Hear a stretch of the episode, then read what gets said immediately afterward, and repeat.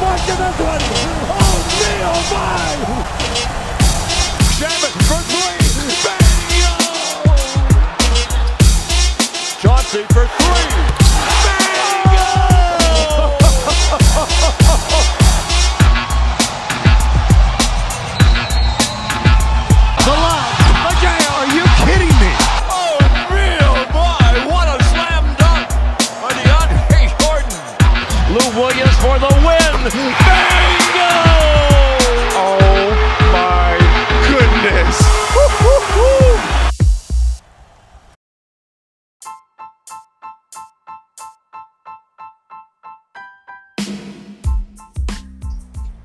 E aí galera, tudo certo? Estamos aí para mais um Bingo Podcast, o primeiro e até o momento único podcast 100% em português dedicado ao Los Angeles Clippers. Eu sou o Flávio, eu tô aqui com os meus amigos Pedro e Matheus. Fala aí, Pedro. Fala galera, Aí. satisfação estar de volta aqui com vocês novamente. E é isso aí, mais uma semana, mais um episódio. Fala aí, Matheus também. E aí, meu povo, bom dia, boa tarde, boa noite, independente da hora que vocês estejam nos ouvindo. É mais um prazer estar de volta aqui. E novamente, como nós viemos fazendo nesses últimos meses, né? Dá para falar já são meses. É, estamos novamente com mais um convidado muito especial aqui. Nosso convidado é, tem uma curiosidade que, cara, vocês têm noção de qual é a chance no mundo de, de existirem é, duas pessoas exatamente com o mesmo nome e sobrenome que torcem pro Los Angeles Clippers? Pois bem, para quem não sabe, eu me chamo Flávio de Carvalho. E eu queria dar as boas-vindas aí pro meu grande amigo Flávio Carvalho. Fala aí, Flávio. E aí, Flávio, beleza, cara? Matheus, Pedro, Tranquilo. tranquilão aí? Cara, Fala, porra, prazer participar com vocês. Acompanhei desde o início do projeto. Até lá no início eu me coloquei à disposição do, do Flávio, né? Falei, cara, tem muita história para contar das idas lá. Não conheço o basquete como vocês conhecem, estou longe de conhecer o que vocês conhecem, mas, cara, é a paixão pelo, pelo, pela sofrência aí fala mais forte, a gente acaba conseguindo enxergar alguma coisa ali e acompanhar as madrugadas a fio aí, o Clippers. E, cara, porra, muito bom estar com vocês aí, valeu pelo convite. É isso, a gente que agradece. Então vamos, vamos tocar o barco aí.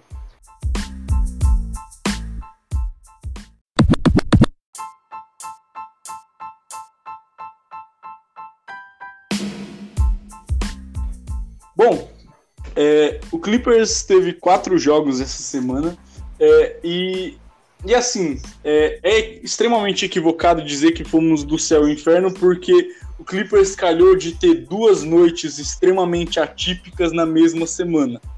É, o Clippers jogou bem, é, foi um time organizado, mesmo com a surra que tomamos do Mavericks, que inclusive foi a nossa pior derrota da história. É, tomamos 124 a 73, 51 pontos de vantagem. É, porém, eu, particularmente, sobre esse jogo, eu achei que foi o placar foi é, enganoso porque é, o Clippers não perdeu a organização em nenhum momento, é, que não acertasse nada e eles, ao contrário, acertassem tudo. O Clippers não perdeu a organização e, e tá aí um ponto comum entre as duas derrotas que tivemos essa semana. É, não sei, não sei como vocês enxergam isso aí. Eu acho que a derrota pro, pro Jazz foi uma derrota normal. É, condiz com o equilíbrio da conferência, foi fora de casa e foi e apenas seis pontos de diferença, né? Um jogo que a gente ficou perdendo por quase 20 e recuperamos. Eu acho que foi uma, uma derrota, uma derrota até sublime, eu diria. Eu vejo que nesse jogo contra o Jazz, cara, a gente perdeu muito pelo, pelo começo do jogo, né? É, que o nosso ataque tava uma coisa assustadora no começo do jogo. É, porque se for ver, cara, do meio pro fim o Clippers, o Clippers encostou, né? A gente chegou a perder de 20 pontos, sabe? e, e terminar com uma derrota de apenas seis pontos, né? Não, e detalhe que É um foram, ponto positivo. detalhe que foram duas, du- duas corridas, né?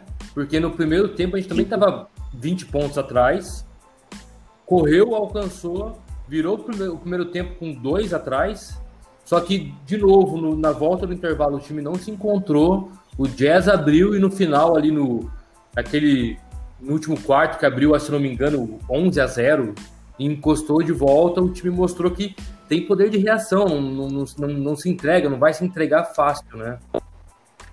E tem soluções também, né, para os problemas dentro do jogo. É isso, isso que eu achei mais especial na partida, né? Porque você for olhar as porcentagens, né? Acho que, acho que assim, só o Kawhi que teve uma porcentagem decente, por assim dizer, de arremesso, que é exatamente o que o Flávio fala. O nosso ataque começou tenebroso, sabe? O Paul George, que se você olhar só a pontuação, fez 25 pontos, 8 rebotes, 4 assistências, teve 6 roubos de bola. E isso é um ponto que a gente até, até eu acho legal a gente falar mais pra frente sobre como tanto o Kawhi quanto o Paul George estão defendendo muito bem nessa temporada, mas ele terminou somente com 27% de aproveitamento de quadra, sabe? O Batum com 25, o Beverly com 28. Então você vê que o time, ele tava muito mal.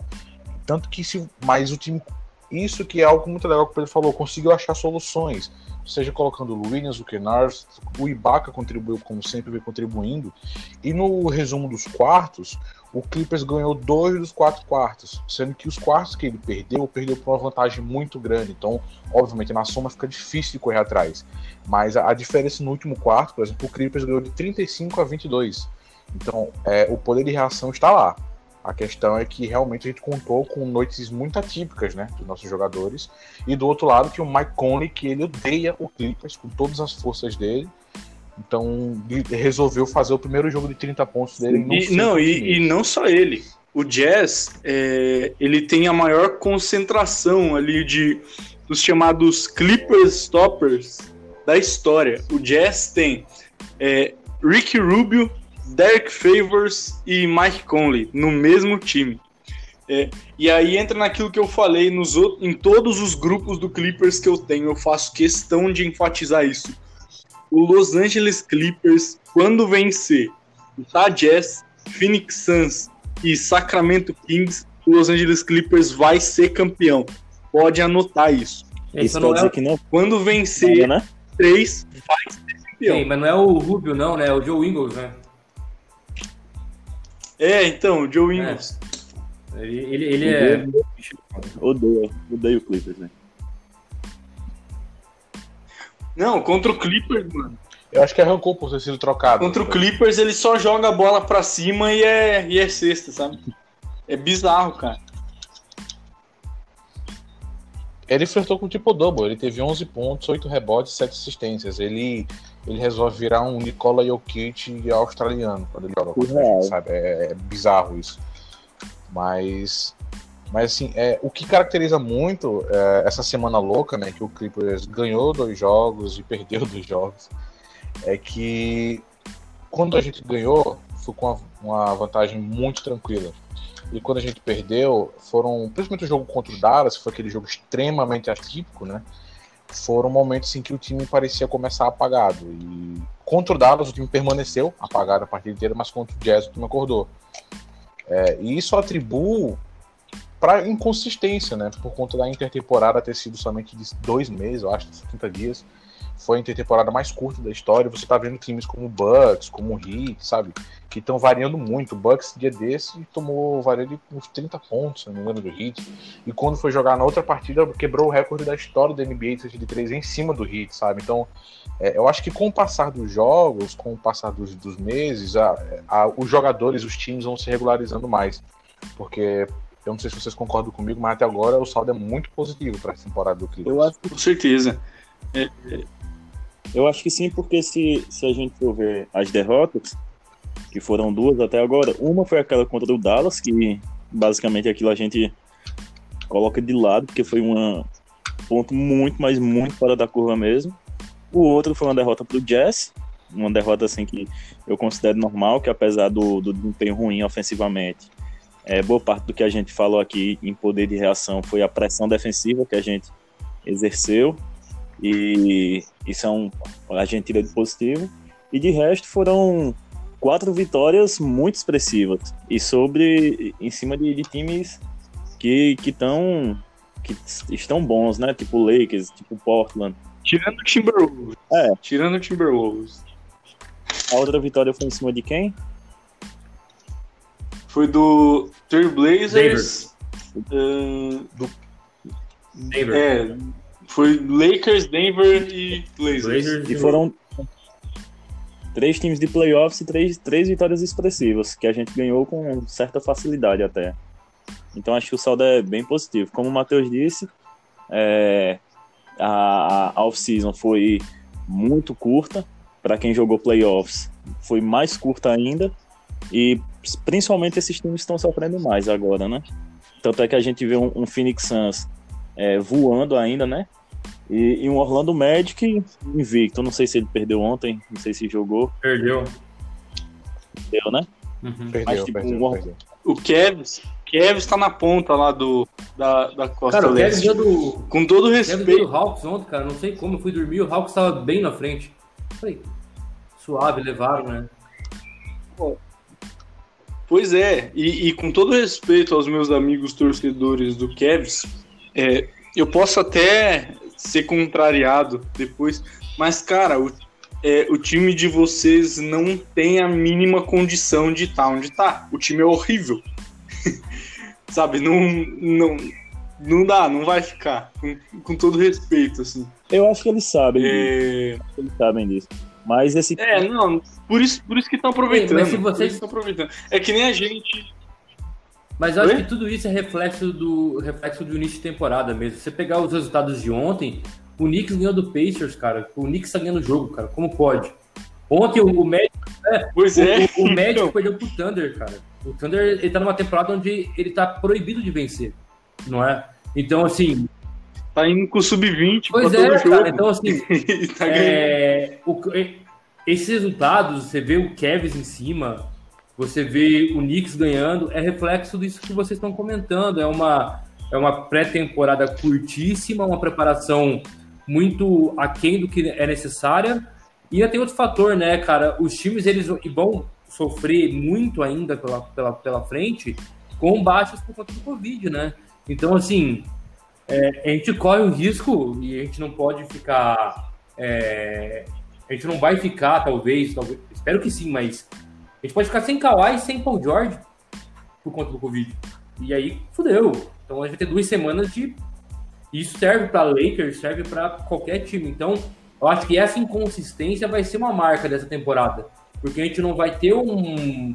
um acredito eu que a gente não, não tenha muita regularidade na questão de lesão por conta da falta de preparação e do próprio Covid, sabe?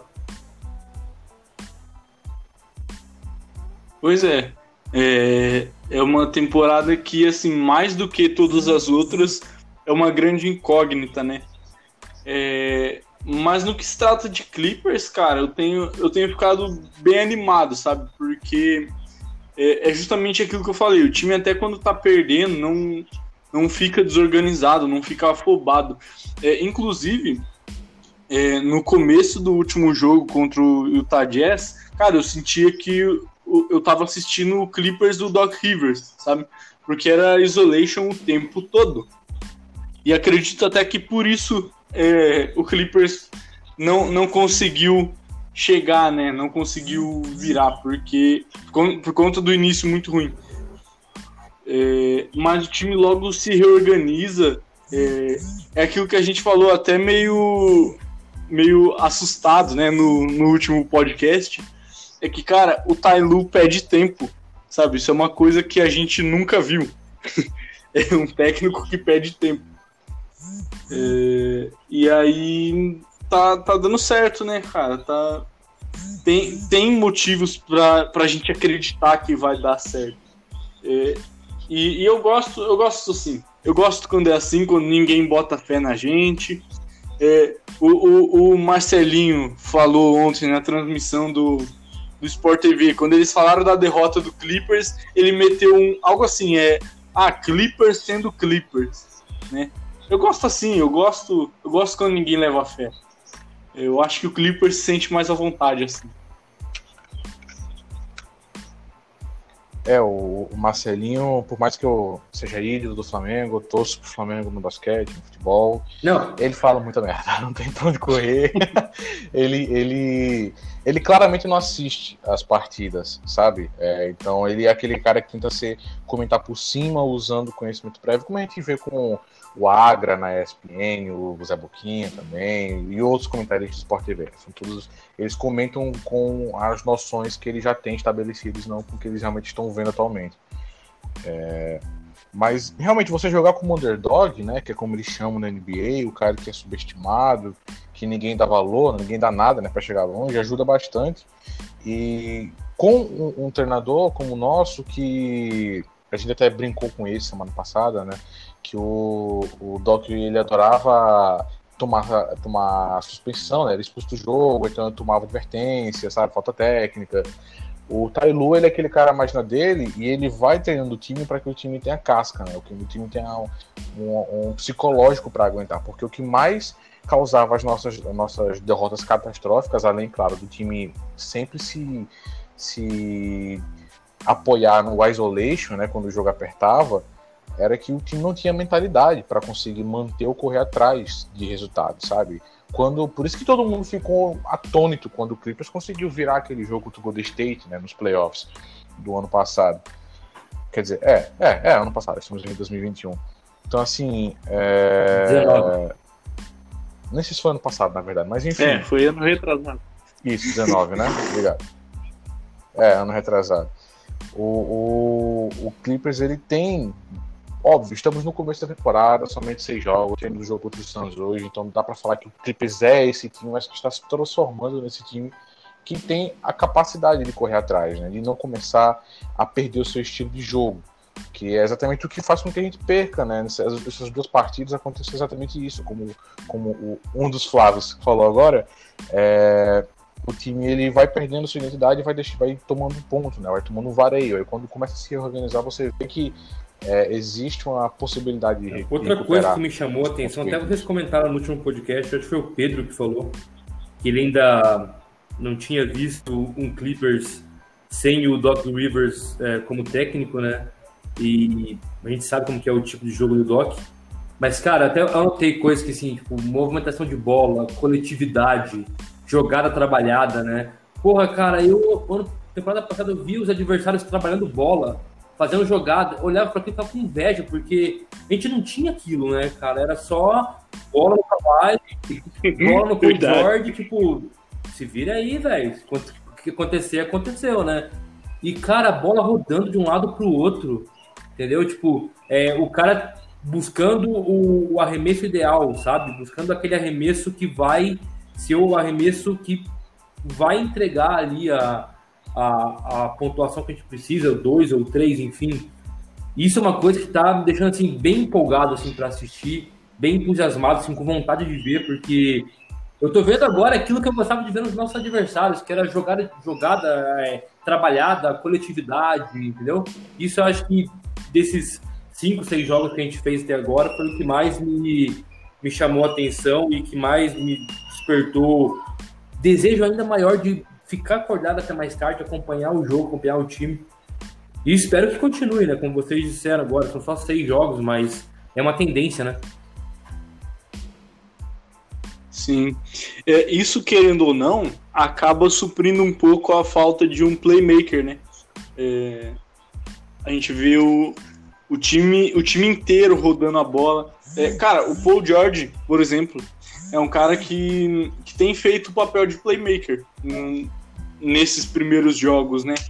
É, vem tendo boas médias aí de, de assistência e tudo. É, mas enfim, né? É um time que, que tá empolgando, cara. Tá, tá legal, tá, tá bacana aí. É incrível como isso que o, que o Flávio falou é um sentimento comum a todos nós, né?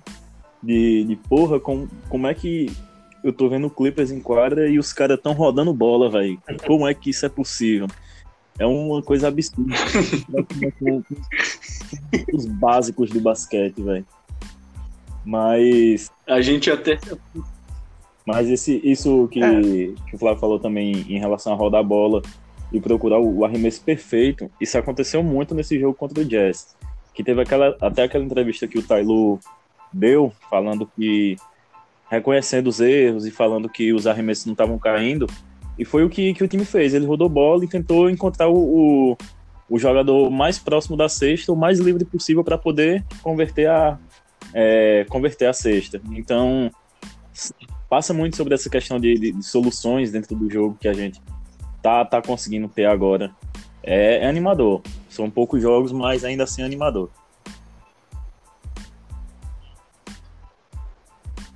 É, pois é, para exemplificar o que o, o, o, Flávio, host do podcast, falou agora, o Kawhi, na partida de contra o Jazz, né, teve nove assistências. Né? Tudo bem, foi uma partida monstruosa, porque ele pegou, deu 20 pontos, pegou, fez 20 pontos, pegou 16 rebotes, deu nove assistências e deu três tocos ainda, sabe? Então, é, o Kawhi sendo Kawhi. E o Paul George vem com a média de cinco assistências. Que é a maior da carreira dele. 3, para ser mais exato. Diga-se de passagem.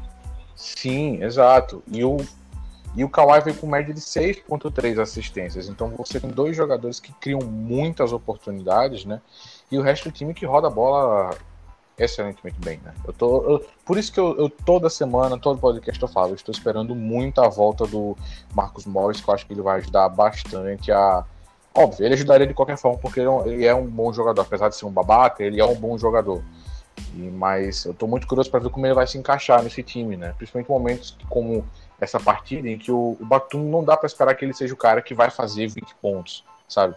Ele faz o papel dele simples, mas faz bem. É, mas infelizmente ele teve 9 pontos, sendo que foram fez um de 4 de quadra, né?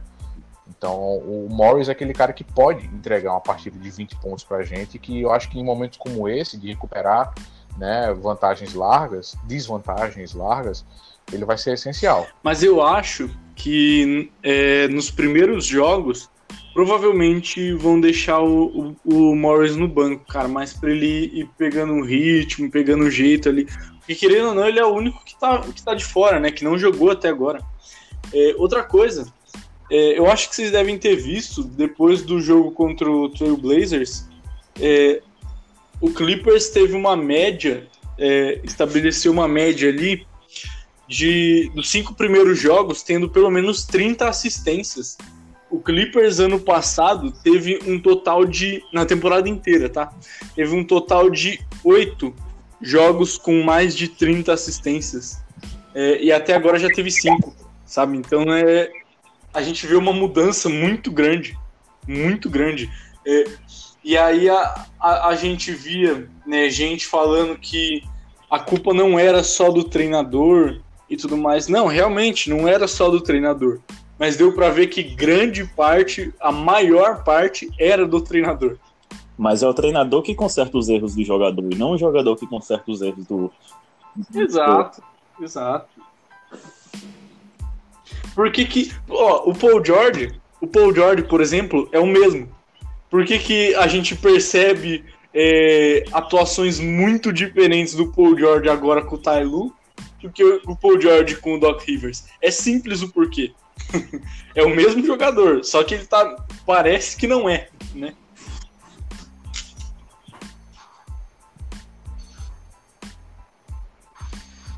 Bom, é, mas enfim, né? Até o momento tá, tá sendo bem animador, cara. Tô, tô empolgado, tô tá eluizado.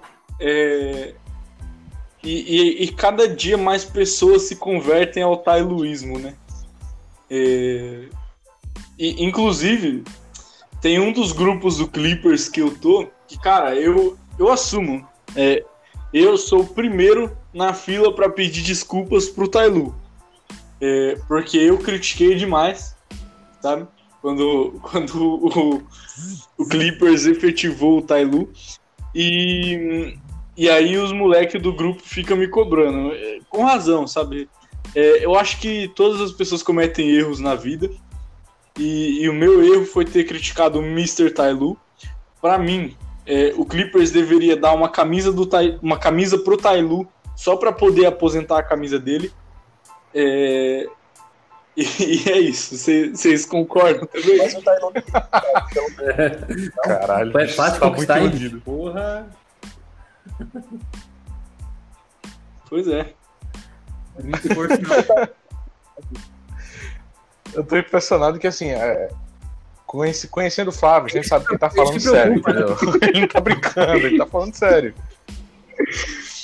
É, não, pra mim, a, a nova arena do Clippers já devia se chamar Tailu Arena. Não. Olha, vocês que vocês que escutam o podcast e não estão no grupo do WhatsApp, vocês precisam ver o que ele falou no dia que o Tailu foi Pois contratado. é. Parece que ele foi substituído por outra pessoa, entendeu? Parece que virou outra pessoa.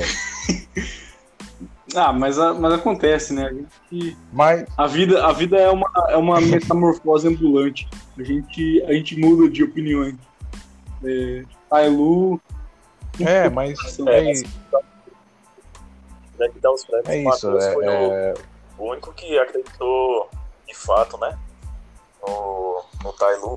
Quando ele chegou, eu não, não cheguei a criticá-lo tanto, mas eu não achei que, foi, que fosse a, a opção mais acertada no momento. Eu, eu falava muito em, em D'Antoni e etc.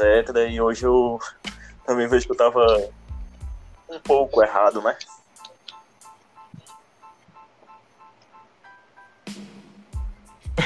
pro, pro meu crédito, é, quer dizer, pro crédito de outro, das outras pessoas, né, o, o Heitor do Bozebeira também falou, o Lucas também falou. é, é, é, nós somos os três que ficaram, gente, gente, calma, calma, tá? O pode ser uma escolha boa. É, ele não foi só um cara que teve sorte com o LeBron, né? Obviamente, um, um treinador que tem LeBron no time tem é, boa parte do trabalho dele feito, mas dá pra ganhar só com isso, né? Enfim, é, eu, eu tô feliz. Eu, eu não acho que o Tyler é o técnico mais sensacional do mundo, Não, mas aí, eu tô feliz que agora pelo menos temos, mim, já, temos um técnico, né? o Tailu já é o técnico mais sensacional da história do basquete. E é isso. Mas, mas assim, é, é muito bom ver o, o time, o time jogar de uma forma, porque assim, se você parar pra olhar até os Sixers no leste, com o Doc Rivers, tá jogando bem, né? até porque é difícil você no leste, com o time que os Sixers têm, ser horrível. E na temporada regular, os times do Doc Rivers sempre vão bem, né? A gente sabe, a gente, se tem um, uma fanbase que sabe muito disso, é a torcida do Clippers. Como o time vai bem na temporada regular e não, nos playoffs desmonta. Mas né? convenhamos, Mas ver como o nosso time convenhamos uma coisa, viu? É, na, na temporada regular do ano passado, o Clippers poderia ir muito melhor. Tinha time pra ir muito Mas- melhor do que foi. Quando a gente engrenou, quando a gente Ah. mesmo, Com certeza. a, a, a NBA ficou suspensa, né? Que foi quando a gente emendou aquele 13 1 no, no mês de. final de fevereiro, começo de março. Sim. Sim, é, pois é, teve o, o, o início né, da, da pandemia, né, do fechamento, que, que realmente prejudicou o ritmo do time, é, prejudicou também para o time voltar para a bolha e tal, mas assim, é, ver o, o, o Tailu e pela familiaridade que ele tem, então por isso que eu acho que o time está até que se adaptando rápido, eu esperava que o time ia começar meio, meio bambo, sabe, das pernas nessa temporada, por estar com um sistema completamente novo, porque querendo ou não, o Clippers está jogando de forma completamente diferente. Mas tá, tá se adaptando rápido, né? É por isso que eu, eu tô esperando bastante ver o Morris voltar. Eu realmente concordo com o Flávio que eu acho que o Morris vai voltar do banco. Mas se ele voltar como ele vinha jogando no ano passado, principalmente na bolha, né? Que ele tava com uma média absurda de três pontos. Ele tava acho que quase 50% de média na bolha. Eu não vou lembrar agora. Ele tava bem na defesa É, também. Ele. Sim, pois é, ele tava, tava defendendo muito bem. Tava defendendo melhor até do que o Kawhi em algumas partidas. Por incrível que pareça. É, então, assim, ele é um jogador essencial, querendo ou não. Até porque ele tá recebendo para isso. Então, é, é, bom que ele volte logo. Ninguém sabe direito o que ele tem, né? Essa lesão no joelho, que ele tá sempre day to day, né? Ele sempre espera pro jogo para falar se ele vai jogar ou não. E ele nunca joga. Ele tem um mês já, isso quase. Que mentira, não tem um mês, tem duas semanas. Mas enfim, é, torcedor emocionado fala assim desse, desse jeito mesmo, gente. É, Pois é. então vamos esperar, né? Eu acho que ele volta, ele deve voltar agora nesse mês, não é possível, né? Que ele, a não ser que esteja escondendo alguma coisa da gente, alguma lesão mais séria. Eu acho que ele volta nesse mês e a gente vai poder ver o Clippers como ele realmente vai jogar pro resto da temporada, né? completo, finalmente, né? É, Clippers acho que não é ele tá Clippers se assim, tiver alguém bem- lesionado. e, e tá fora duas semanas, né? Eu acho que vai ser algo que eles estão preservando para não, não agravar, sabe? Eu acredito que seja algo nessa linha.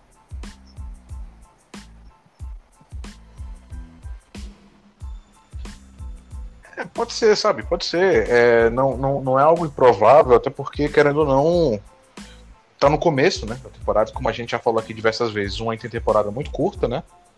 Então, pode ser vai preservar mesmo, assim como o, o Kawhi é, provavelmente vai ser preservado também durante o decorrer dessa temporada. É, semana também tem um back-to-back, -back, né? É, salvo engano, é, quarta contra o Spurs, quinta contra o Warriors. É, então acho que ele provavelmente ele não joga contra o Warriors.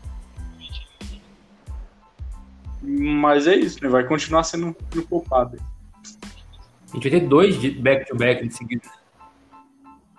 Sim, é, então ser. assim. É, Sim, quarta e quinta, dois back depois back sábado e domingo de volta. É. E sábado e Warriors e Bulls, é. sábado e domingo. Isso.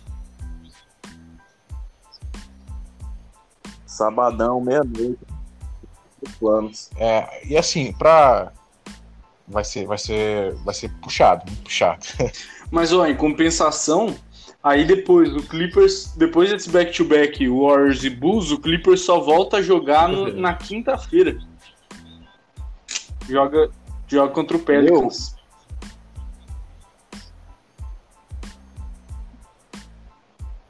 Então, assim, vai, vai ter. Pois é, e assim, pra. Vai ter um descanso aí bacana. Não pode falar, Flávio. Não, falei. Já. É... eu, acho, eu acho importante pra gente salientar, né, antes que acabe essa, essa parte né, do podcast sobre os jogos da semana, salientar como o quão bem vem jogando defensivamente Kawhi e Paul George, né? É, eu não sei se provavelmente, né, por eles estarem jogando treinando juntos desde a pré-temporada, né? Diferentemente da temporada passada, mas a sinergia defensiva entre os dois está fantástica, né? Como eu falei ontem mesmo, o Paul George com seis roubos de bola, o Kawhi acho que com três tocos, se eu não me engano. Então, assim, os dois vêm defendendo muito bem. É, por isso que eu, eu, eu me sinto confiante para jogar contra times como o Suns, é, que inclusive nós jogaremos hoje, né, no dia 3 de janeiro, que é o dia que estão gravando. Eu, eu, eu, me sinto confiante porque eu vejo o encaixe ofensivo e defensivo. E, e, eu vejo como nós temos respostas para certos times que é, as pessoas podem falar que são bons, como o Blazers, por exemplo, foi nessa semana, né? Que muitos diziam que ah, o Blazers ganhou do Lakers, né? Então ser um time muito perigoso, mas o nosso encaixe defensivo com eles é totalmente diferente do Lakers, né? Encaixe, do encaixe do Lakers com o Blazers. Então, assim, é, o desempenho dos dois, acho que até tão importante quanto, em alguns momentos, até mais importante o desempenho defensivo deles é, para a nossa Pô, possibilidade Mateus, de ser você campeão. Me, me fez ter uma, uma reflexão aqui. É, na temporada passada a gente tinha muita dificuldade no, no, no é, defensivos contra alguns times específicos. E eram principalmente os times que eram muito fortes no garrafão. O Lakers. Né? Por que será, né? Por que será? Nessa temporada, vocês não acham que o nosso, o nosso encaixe, a gente. São poucos times que a gente tem uma, uma clara desvantagem. Graças ao Ibaka, principalmente. Eu acho. É, e, e aí vai vir é, torcedor do, do time B de Los Angeles falando o seguinte: é, que ele sempre fala, né? ai, é, supera o ex e não sei o que, e tá com inveja. E, ah, meu amigo, dá licença. O cara, o cara era surrado por todo mundo no garrafão, cara. O cara apanhava pro, pro Okafor, sabe? É, não, não tem como, não tem como. Agora a gente tem protetor de aro, tá? Agora a gente tem defensor de garrafão. A gente é... até Jogador que. Jogador que. É, então, já tinha, mas não jogava, né? É, a gente tem jogador que bate de frente com o Nurkic. Agora a gente tem. É, a gente não tem um cara que ofensivamente é muito bom, mas que na defesa é uma água. né? E, e eles estão provando disso aí. Eles estão provando disso aí. E, e, não foi por falta de aviso, não, viu?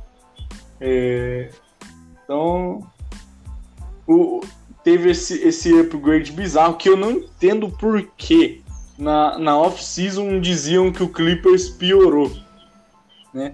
É, isso não faz o mínimo sentido, porque o Clippers repôs o Harry com o Ibaka, que é indiscutivelmente muito melhor. Né? É, e, e, e tá aí a prova. É, eu acho que o, o Ibaka. Porra, que, que qualidade de jogador é o Ibaka, velho. Ele é, tipo, sem condições. Eu, eu acredito que a única coisa que a gente perdeu com saída do, do Harold foi a chance de fazer um sign trade. Foi a única coisa que a gente perdeu, porque, cara, é, o, o Ibaka, você, você vê ele arremessando de tudo que é lado. Cara, o Harold pra dar um arremesso, cara, só com a arma apontada na cabeça do infeliz, cara, porra, é muito. Não, é, não era confiável. Eu acho que eu só vi uma vez. Eu acho que eu só vi ele arremessando de três uma vez. Ele foi de dois, né? Ou ele teve uma outra. Ele teve uma outra de três. Ele é. teve um outro de três. Verdade. Mas, cara, Verdade. assim, eu ouvi também alguns podcasts, eu vi no dois pontos, pô, dois caras que eu acho bem assim, pô, com opinião assim, bem centrada, que é o Rodrigo e o, e o Rafael, né? É Rafael? Não lembro o nome. Enfim. É, e os caras falam, não, o, o Clippers Isso. perdeu, o Clippers foi o grande perdedor da off-season. Meu Deus, veio me baca, gente pegou o Ibaka, tá é, tá ligado? Quem é que ele. Cara, não, não vem o Whiteside pro lugar do, do Harold, cara. Tá ligado? Se tivesse o Whiteside, aí beleza, perdeu mesmo, cara. Não, aí, porra, eu prefiro o Harold. Mas. Não só, não só o Ibaka, pô. O Clippers, é, o Clippers se livrou de Landry Shamet e, e deixou se esvair o, o, o perfeito, o, o, supremo Rodney McGruder, é, em troca de Luke Kennedy e, e indiretamente do, do Batum que veio, né? É, acho que o único que o Clippers não repôs foi o Jamaica Green. E esse realmente a gente sente. É, mas, pô, o Clippers teve um upgrade. E, e assim, é, tem que, você tem que estar tá muito, muito cego para não querer enxergar o quanto o elenco do Clippers melhorou. Eu confesso que eu fiquei um pouco confuso. É, eu acho que passa muito pela questão assim do. Pode falar, Matheus. Ah, eu concordo com você, Flávio. Também fiquei, eu também fiquei um pouco confuso com a off-season, fiquei um pouco pessimista, né? Um pouco não, bastante pessimista, porque eu, eu, eu como já falei várias vezes, eu gosto do Shemet, né? Eu, eu, acho que ele não é nenhum jogador incrível, não acho que ele vá ser como a torcida esperava dele. Acho que a expectativa da nossa torcida se tornou maior do que a realidade do teto dele, né? Pela excelente primeira temporada, mas ele é um cara que tá na terceira temporada agora, sabe? Estava na segunda temporada no ano passado. Eu acho que ele era subutilizado também no time, na rotação. Ah, sim, é, então, tem, tem essa questão, né? Ele jogava, tipo, 25 minutos, mas ele tinha dois, três arremessos na partida, sabe? Yeah. É, mas, enfim, eu acho que... Eu, é, pois é, porque eu, é, ele, ele, tinha uma média, teve uma média boa de três pontos, que era no ano passado, né? 37% não é uma média ruim, nem de longe. O Taio Luca Doncic com 31% na temporada passada e nessa temporada com 16%, né? As pessoas ainda acham ele um bom arremessador de três. Então, é, eu pego no pé do Doncic mesmo, vocês vão ter que me desculpar, mas eu pego no pé do Doncic. É... e assim, eu, eu fiquei desconfiado porque você olhar pelo papel, porra, foi o sexto homem, o Harold tal. Na defesa ele é tenebroso, mas ele pelo menos entregava 15, 16 pontos por jogo. Mas é, não porque o Ibaka veio, eu acho que o Harry é melhor que o Ibaka. Eu, nunca achei o Harry melhor que o Ibaka, mas porque tínhamos perdido o Harry e o Jamichael Green, né? Eu fiquei na cabeça, pô, será que o Batum e o Ibaka vão conseguir suprir esse papel? Porque no Ibaka eu já confiava que o Ibaka ia jogar da forma que ele está jogando. Eu não sabia se o Batum ia conseguir performar, né? E não que ele esteja sendo o Batum do Trailblazers, né? Mas ele pelo menos está fazendo um papel que é essencial para o nosso time hoje, que é o cara que traz um equilíbrio é, defensivo e ofensivo. Embora ele seja muito lento em quadra, infelizmente, por conta da, das lesões, né? Ele parece que tá andando com um saco de batata amarrado nas costas. É, É, correr mas ele, ele, ele- Cara, Cara, no piso molhado. Ruim ver ele É. correr, cara. Tipo, é um, assim, É, um pouco de é. pena com, Ele- tipo, não, o cara tá amarrado na quadra, velho. Alguém solta ele, por favor. Porque é- Véi, eu vou contar o que, eu- o que eu falei pro Matheus já. Sabe quando você tá dormindo, que você sonha que você tá correndo, só que você não consegue correr, tá ligado? Que você fica. Não sei o que, não sei se vocês têm essa sensação. Mas quando eu vejo o Batum correndo em quadra, eu fico. Eu penso que ele sou eu correndo dormindo, tá ligado? Sem conseguir correr. É muito estranho, velho. é o, o esforço que ele tá fazendo não condiz com a velocidade na qual ele está andando, sabe? É muito, é muito estranho dá- dá- e dá realmente, como o, o Flávio falou, é, dá, dá um pouco de dó de ver ele correndo, porque ele parece que tá realmente amarrado em quadro. Mas assim, é pra, pra resumir, eu- o nosso time melhorou, melhorou bastante. E como o Justin Russo, que é o cara que cobre, a gente já falou várias vezes aqui, né? O cara que cobre o Clippers no Twitter, falou, é, às vezes um time pode perder um jogador, mas ainda assim melhorar. Que foi o que aconteceu, né? O, o Harrell, é, tirando o fato dele ser um traíra desgraçado, ele foi uma, de grande ajuda pro nosso time nos dois anos que ele jogou. Mas foi, Ele ajudou na temporada regular, principalmente. foi mais ajuda ainda quando saiu. É, então, exato, sabe? Ele, ele, eu até o momento que ele saiu, é, eu tinha gratidão com o que ele fez. Depois disso, acho que as atitudes dele se tornaram incondizentes, sabe, ridículas. Mas, é, pô, não- não- eu acho que não tem como olhar para esse time hoje e falar que não tá melhor do que na temporada passada, mesmo somente com seis jogos, sabe? Somente com seis jogos, dá para você ver que, porra, o, o Clippers está dando uma média de 30 passes a mais por partida do que na temporada passada, sabe? Nós nessa temporada tivemos três partidas, se não me engano, já com 30 assistências, pelo menos. E na temporada passada, a gente teve, acho que foram oito ou nove, ou seja, estamos quase com quase com metade do número de, de- dessa, desses jogos com 30 ou mais assistências, com somente seis jogos na temporada, sabe? Então, assim, é, é- a mudança é muito gritante, muito gritante. Por isso que a fala do Marcelinho se torna tão ridícula, né? Porque ela demonstra que ele não tá assistindo, ele tá vendo o é, resultado. comenta- né? comentarista de É, resultado. é, e, e julgando a Comentarista de do resultado é assim mesmo. Não, e pior- O cara pega, o cara, o cara tem uma imagem do, do caso da franquia, do Clippers, e ele usa essa imagem que ele tem e, se e olha o resultado e vai falar, ah, é isso mesmo, é assim, o Clippers é assim mesmo. Eu vi isso ao vivo também, foi ontem no jogo contra o Houston contra o, o Kings, né? É, o Marcelinho é.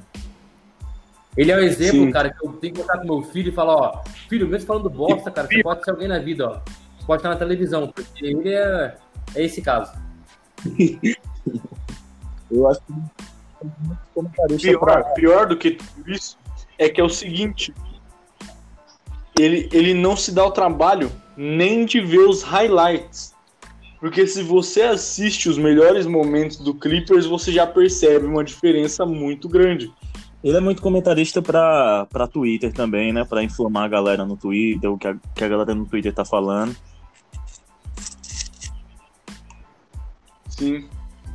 Ah, o, o, o, o Sport TV, assim, com todo respeito, mas eles têm muito dessa de contratar ex-jogador para ser comentarista, como se ex-jogador entendesse alguma coisa de análise tática, sabe? É, é, assim, o, o, jogador ele sabe do que ele sabe o que ele faz é, quando ele tá em quadra. Quando ele tá fora de quadra, a maioria fala merda, só fala merda. É, e, e- e- e outra, outra estatística aí que o, que o próprio Justin Russo é, é, publicou agora há pouco é o seguinte: é, o Kawhi Leonard está a 73 minutos e 43 segundos sem cometer nenhum Nossa turnover. Senhora. Nesse meio tempo, ele teve 17 assistências. É, mais de cinco Ou seja, assistências né? em Tem- três tem- jogos, basicamente, né? Um turnover. Pois é. Então, tem, tem diferença aí. Cara, uma coisa que me irritava no Clippers é isso: é o tanto de turnover que o time cometia. O Clippers sempre dava um baile em turnovers no- nos adversários, cara. Sempre.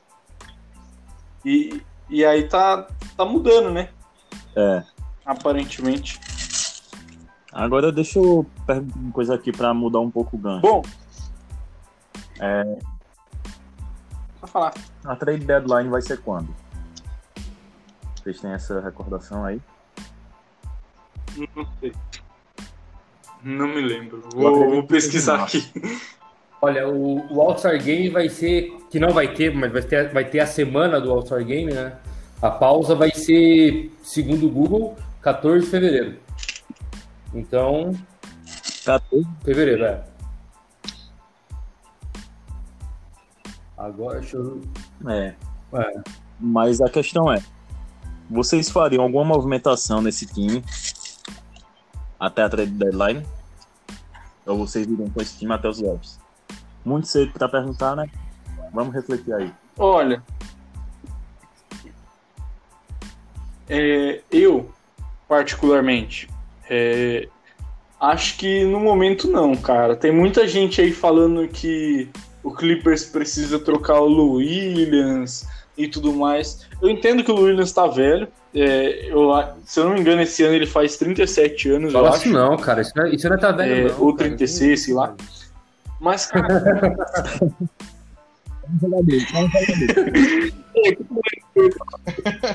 nosso amigo. É, Pô, é, ele, ele vem fazendo uma temporada muito boa. Ele tá, tá acrescentando no time. Não, Eu também não não, trocaria, trocaria, não. ele. Eu Até uma das minhas anotações para participar hoje era para falar sobre ele. Tipo, é, eu notei que, a diferença que ele faz quando ele tá jogando bem, quando ele joga bem. É, contra o Portland, ele entrou muito bem. Ele fez 15 pontos, 5 rebotes, duas assistências em 20 minutos em quadra. Você viu que ele entrou e mudou o jogo. Então, assim, eu acho que Olha, é, eu apostaria nesse time, sem trocar o Williams também. Se fosse, se eu fosse obrigado a trocar alguém com assim, com muita dor no coração, seria o, o Patrick Beverly. Tá? Porque eu acho que de todos os nossos ali, principais jogadores, ele é o mais substituível. E ele tem um contrato também que talvez seja interessante para a gente abrir um espaço ali para, enfim, pensando em renovação com o Kawhi ou pensando em alguma coisa de futuro, não sei. Mas Lou Williams eu trocaria. Eu deixaria ele até o final ali, porque Cara. ele, faz, ele faz diferença. Entendeu? E você falou uma coisa que, que me lembrou aí de um, de um fato, é que o, o front office do Clippers, é, ele é sem coração, sabe? Porque é, quando ele tem que trocar, ele não quer saber se é um jogador identificado com a, com a franquia, ele troca. É, o, o exemplo mais claro disso é o Blake Griffin, né, que tinha assinado lá aquela extensão grandona, é, prometido aposentar a camisa lá e tudo mais, e foi trocado. É, Não duvido que eles venham fazer isso com, com o Beverly, com o Williams, se acharem que tem que fazer, mas eu não acho que tem que fazer. Sinceramente, Não sei. E aí, voltem a, a refletir. Sinceramente, eu acho que eu trocaria o Beverly. É, eu ainda tô achando ele, de todos os nossos principais jogadores, o que o que menos tem, tem efetivamente contribuído, sabe? Dentro do, do nosso esquema de jogo. Defensivamente, ele não tem sido é, o que ele sempre, sempre foi durante toda a sua carreira, né? Não tá mal, mas também não, não é aquele mesmo Beverly. Então, eu acho que até a trade deadline a gente troca ele por outro armador titular.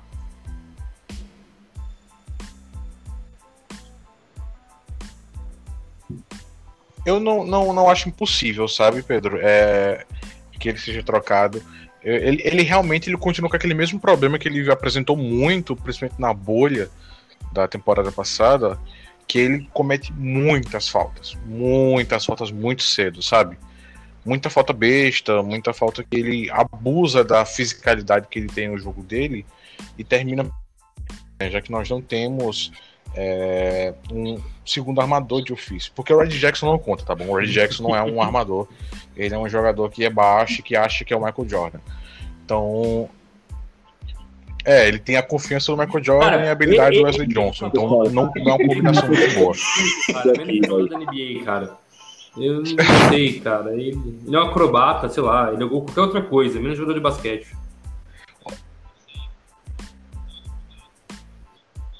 Eu queria. Cara, porque assim, ele, ele arremessa bem de três pontos quando ele faz o catch and shoot. O problema é esse, ele não consegue se conter, sabe? Ele parece que, que arremessar bolas de forma irresponsável é o vício, é o craque pra ele, sabe? Ele vê a bola chegando na mão, ele, ele sabe aquele meme do alienígena vocês. falando me segura, é ele, vou arremessar, vocês, vou arremessar eu, essa Pela porra. demora que foi sabe? na renovação de contrato É, dele, O que mais que a impressão que deu que ele foi o que sobrou, eu acho que tá tendo muito minuto em quadra. Tudo bem, talvez seja a ausência do Marcos Morris. O Marcos Morris voltando, ele acabe perdendo um pouco de. Por mais que não seja a mesma posição, enfim, não sei. Mas, cara, eu tô achando que tá tendo muito tempo em quadra. Eu sei lá, eu não, eu não tô entendendo o, o Red Jackson em quadra. Falando sobre.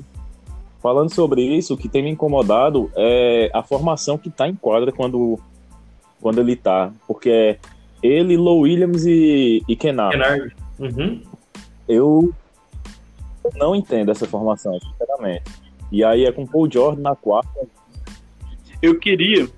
e os Eu queria que o Luke Kennard tivesse a confiança pra arremessar que o Reed Jackson tem.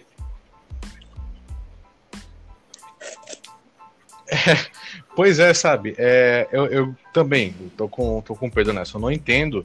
É, naquela partida que nós ganhamos do, do Timberwolves, que até ficamos surpresos que o time estava jogando bem. Foi contra o Timberwolves ou contra o Blazers, não lembro certo. O time estava jogando muito bem com a formação com Lou Williams, Red Jackson, Luke Kennard, sabe? Como os três primeiros jogadores mais baixos que iam defender o perímetro. É, porque, querendo ou não, o Kennard não é um bom defensor. Se ele é bom defensor, ele esqueceu como defende lá em Detroit. Detroit, Ele nem tava Detroit, em? Detroit, eu acho, na temporada passada. Tava no Nets, eu não lembro Tava agora. Detroit. É... Detroit, né? É, o, o Red Jackson, a gente não precisa nem falar o quanto que ele é ruim. Quem assistiu qualquer jogo do Clippers, principalmente nos playoffs na temporada passada, sabe o quanto que ele é ruim. E o Williams ele é limitado porque ele é muito baixo, muito magro e ele, ele de vez em quando tem. E muito ele preguiçoso. tenta, ele não prejudica tanto. O problema é, então, pois é, quando ele tenta, esse é o problema, quando ele tenta, né? Então, assim, realmente pra mim não, não tem justificativa é, é, é, na, na permanência dele. É, e, e é muito engraçado, tem muitos defensores, né, do Red Jackson. Eu, eu não consigo ver como o time vai se dar bem no eventual playoff com uma formação dessa no banco. Óbvio, em playoff, e isso é ótimo porque o Tai Lu faz isso, ele vai colocar os principais jogadores para jogar a maior parte da partida. Né? Diferentemente do que a gente teve partidas em que estava Paul George e o Kawhi mal chegando aos 30 minutos em partida de playoff. É, mas, querendo ou não, a gente tem que ficar atento e o torcedor do Clippers tem que, tem que aceitar. Quando chegar nesse momento, a gente vai tomar muitos pontos, porque faz parte da vida quando se tem defensores ruins. O que a gente espera é que o Kernard ele entre mais no jogo, que ele ganhe mais confiança, né? porque realmente você vê que falta confiança nele em arremessar. Muita bola que ele poderia arremessar, ele segura, ele prefere passar, sabe? É, eu não sei se é por medo de perder espaço no time, que eu acho que não vai acontecer, já que o Clippers fez muita questão de ir atrás dele, mas é, é tipo, é realmente o, o, o, Clippers não tem um segundo playmaker, eu acho que o Bev tem essa importância ainda por conta disso. Não que ele seja um playmaker fantástico, mas ele ainda ele super a posição né, de armador. É, então, se ele for trocado, que seja por um, por um outro armador, por um cara que tem uma habilidade um pouco melhor. O, que acho, o contrato dele, como um dos Flávios falou, é convidativo, mas é, ao mesmo tempo eu não sei que time está disposto a trocar ele por um jogador que eu, eu vejo que realmente bola. supriria a nossa necessidade.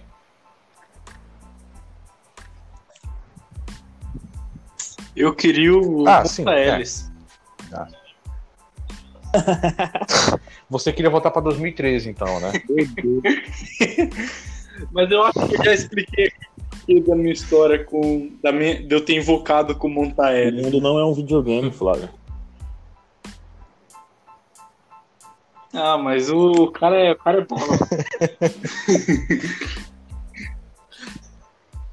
é, realmente, no 2K ele é muito bola mesmo. Ele é ótimo pra quem tá cara... tá fazendo campanhazinha de mais dinheiro no videogame.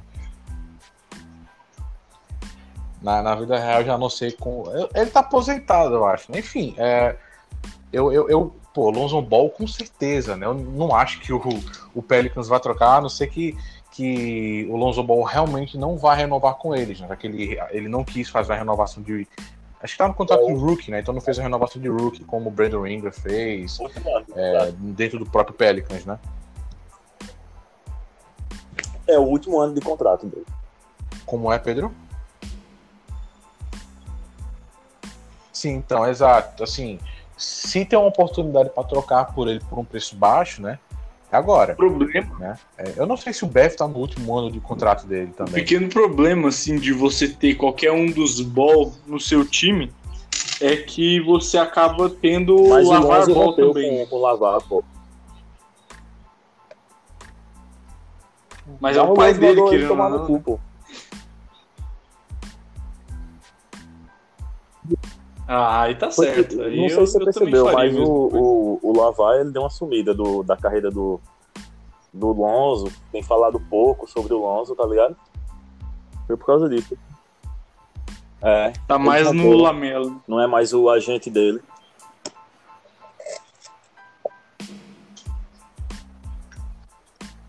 É, eles romperam, o Lonzo ele assinou com outra empresa de tênis, né? Ele, ele compreensivelmente ficou de saco cheio do pai dele, sabia? retardado. É, mas A partir daí eu comecei a gostar dele. Porque era muito Como é? hater, velho. Muito hater mesmo. Mas hoje eu no meu time.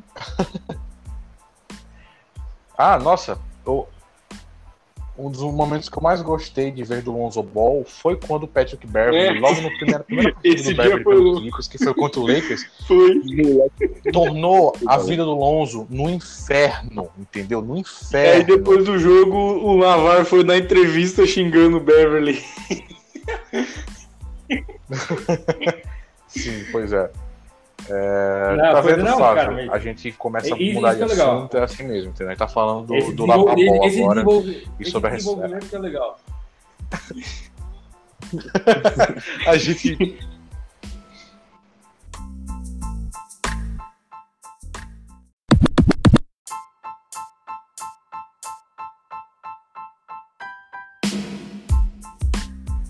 Bom, é, Flávio, é, chegamos na, na nossa hora aqui do, do podcast, Opa. dedicada inteiramente ao nosso convidado, no caso você.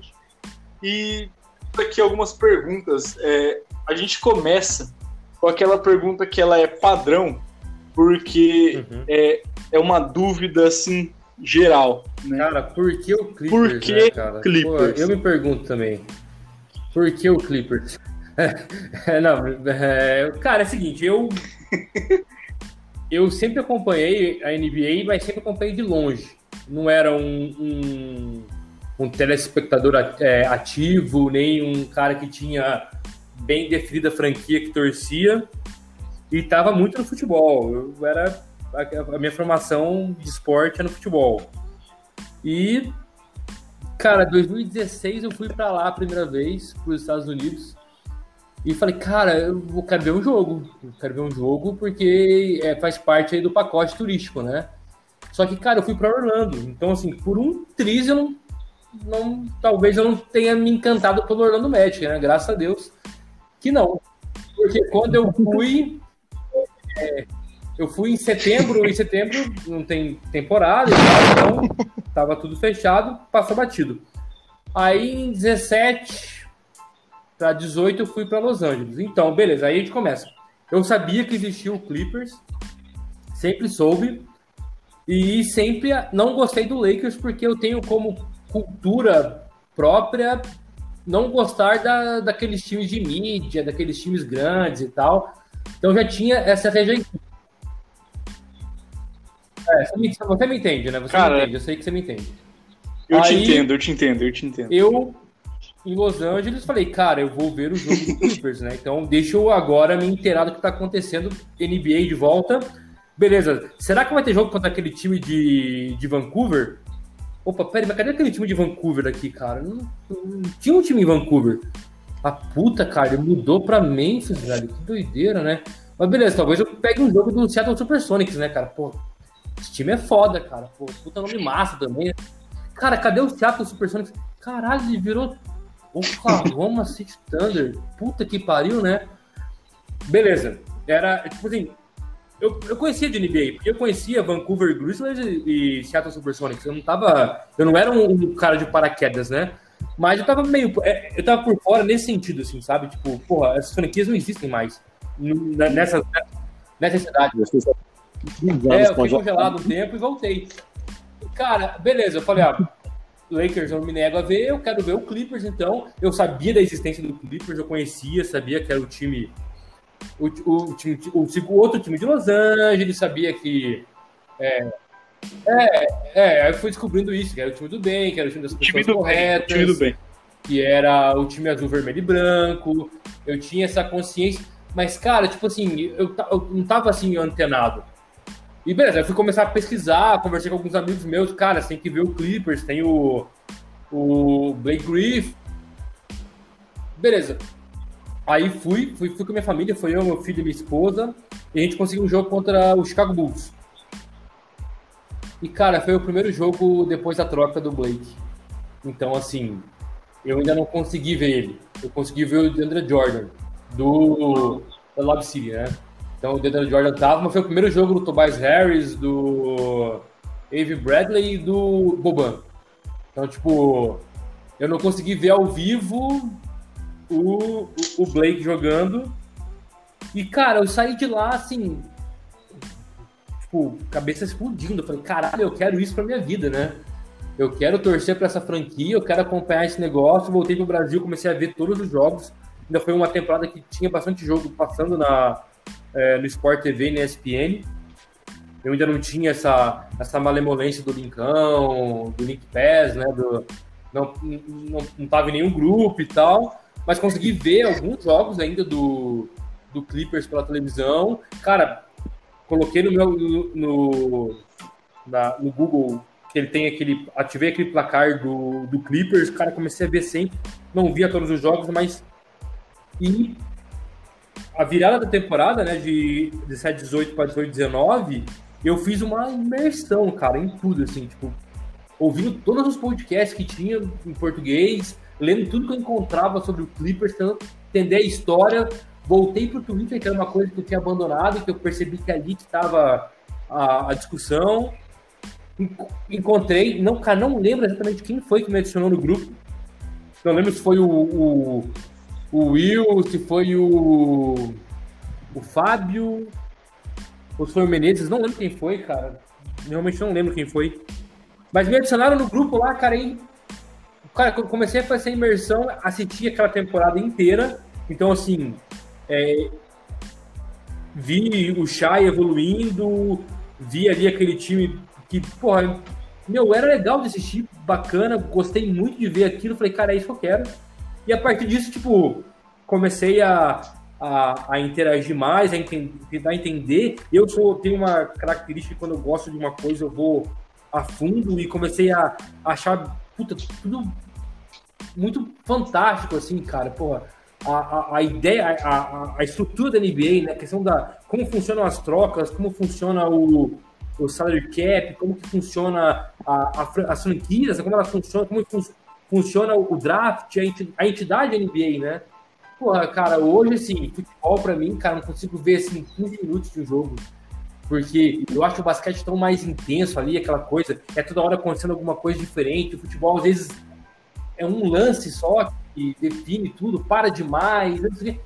Cara, e aí, para. depois disso, eu vesti a camisa mesmo, depois dessa viagem de, de 18, né?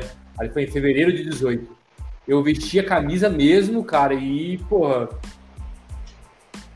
Assim, eu fico muito triste, cara, de não ter assistido a Lab City vi muito vídeo, assisti já, tipo, muito conteúdo no YouTube, muita coisa que está disponível para poder entender aquele momento, que é um momento importante, não só pelo, pela, pelas equipes que foram montadas, mas pela própria história da franquia, né? Toda aquela questão do, do, do antigo dono, do caso de racismo, como foi, como que a NBA se comportou, como os jogadores se comportaram, como aquilo foi importante. É, até, é pesado falar, né? Como um caso de racismo é importante para moldar uma franquia, uma franquia, né? Para a franquia se enxergar como como um lugar que precisa de mudança, que precisa é, é, se, se reinventar e cair na mão de uma pessoa que, pelo menos aparentemente, parece ser uma pessoa do bem, que quer fazer uma coisa legal, que vá transcender a quadra, porque é isso que está acontecendo com o Clippers, né? Não é só uma questão de quadra, né? É uma questão de resultado, é uma questão assim, de, de levar o algo a mais para a cidade, para o entorno de Los Angeles, né? Eu que fui lá duas vezes e vi, cara, é uma cidade tipo que a gente está acostumado a ver daqui, com o glamour de Hollywood, com o glamour das celebridades. Mas, cara, é uma cidade que tem muita gente fodida, cara. É uma cidade muito pobre, cara. Eu vi muita gente pobre na rua, velho. Muita, muita, muita comunidade e tal. E, cara, porra, Sim. você vê o time ali tentando se inserir nesses lugares. Então, porra, tudo isso é, é muito bacana. Tudo isso me, me fez criar essa, essa, essa simpatia pelo time, que hoje virou, cara, pô, eu torço pro Clippers, cara. Eu até brinco, cara, nem gosto de basquete, cara, eu gosto de torcer pro Clippers, velho. É o que me faz, é o que me faz assistir essa, essa parada, cara, porque hoje eu gosto da franquia mesmo. e é, pô, aí tem um monte de coisa aqui em casa, né, cara? Tem boné, tem camiseta, tem, tem meia, tem.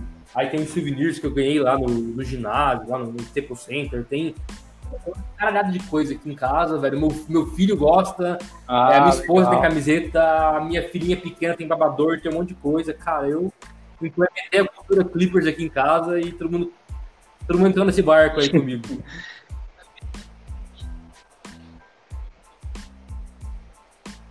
É, em questão de, de cores, né? Você não teve tanta, tanta é, uma readaptação tão grande, afinal você torce pro Paraná, né? Que é azul e vermelho também e tal. Fui muitas vezes em jogo do Paraná com o boné do Clippers e super à vontade, azul, vermelho e branco tá em casa.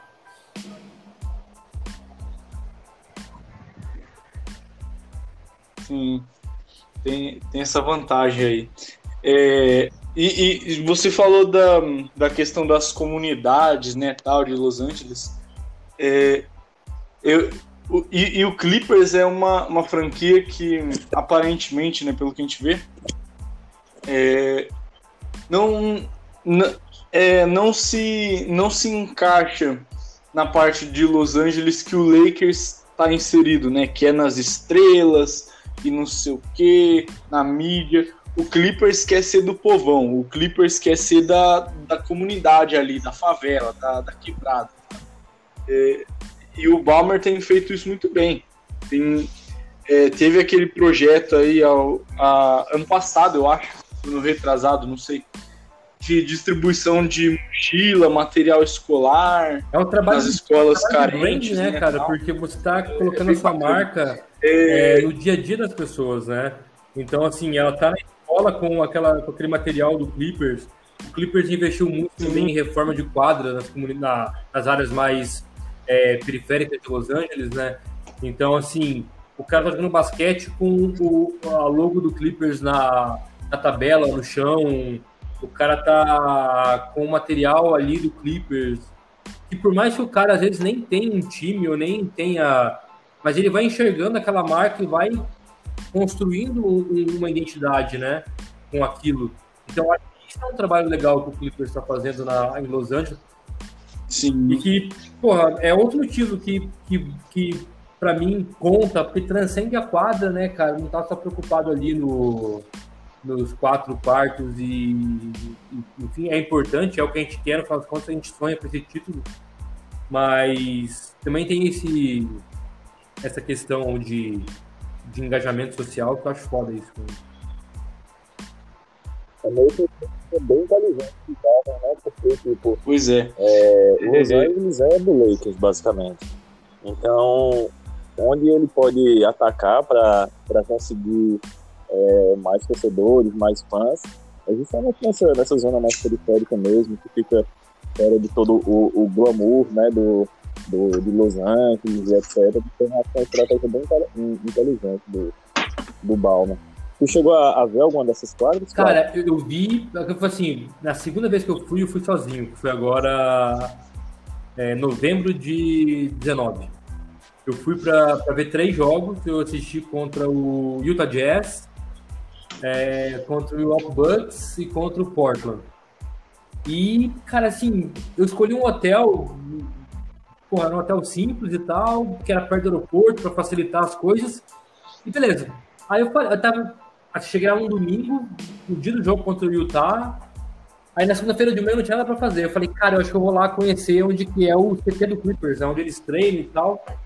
Aí eu botei no GPS, cara, ficava a 200 metros do hotel que eu tava, assim, tipo. Falei, caralho. Porra, assim, bem um acaso.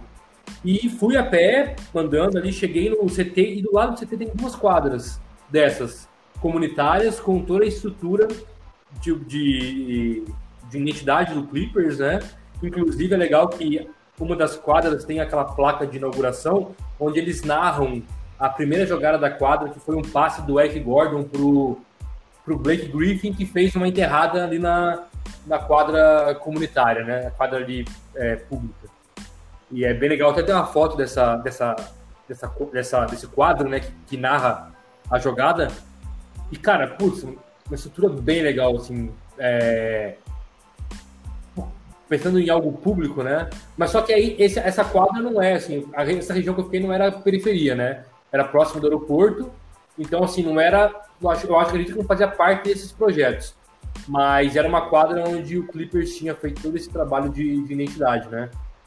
E eu até pensei em correr atrás, tipo, ir para Inglewood, conhecer ali onde vai ser e é... tal. Mas eu tava com, com um tempo meio, meio é, curto, eu tinha compromisso de trabalho também, que eu consegui conciliar as duas coisas.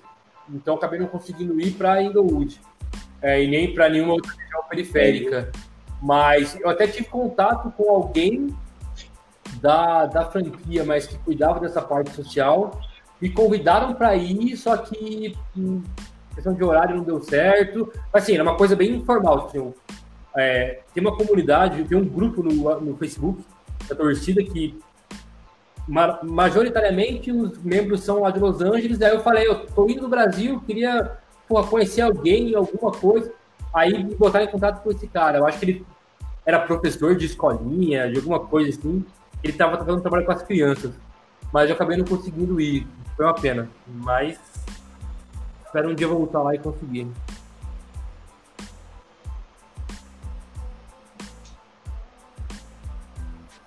Você comentou que você uhum. foi. Você foi lá onde é o CT, né? Eu vi o. Você chegou a ver alguém dos jogadores? Na porta, assim, o vídeo pertinho, mas.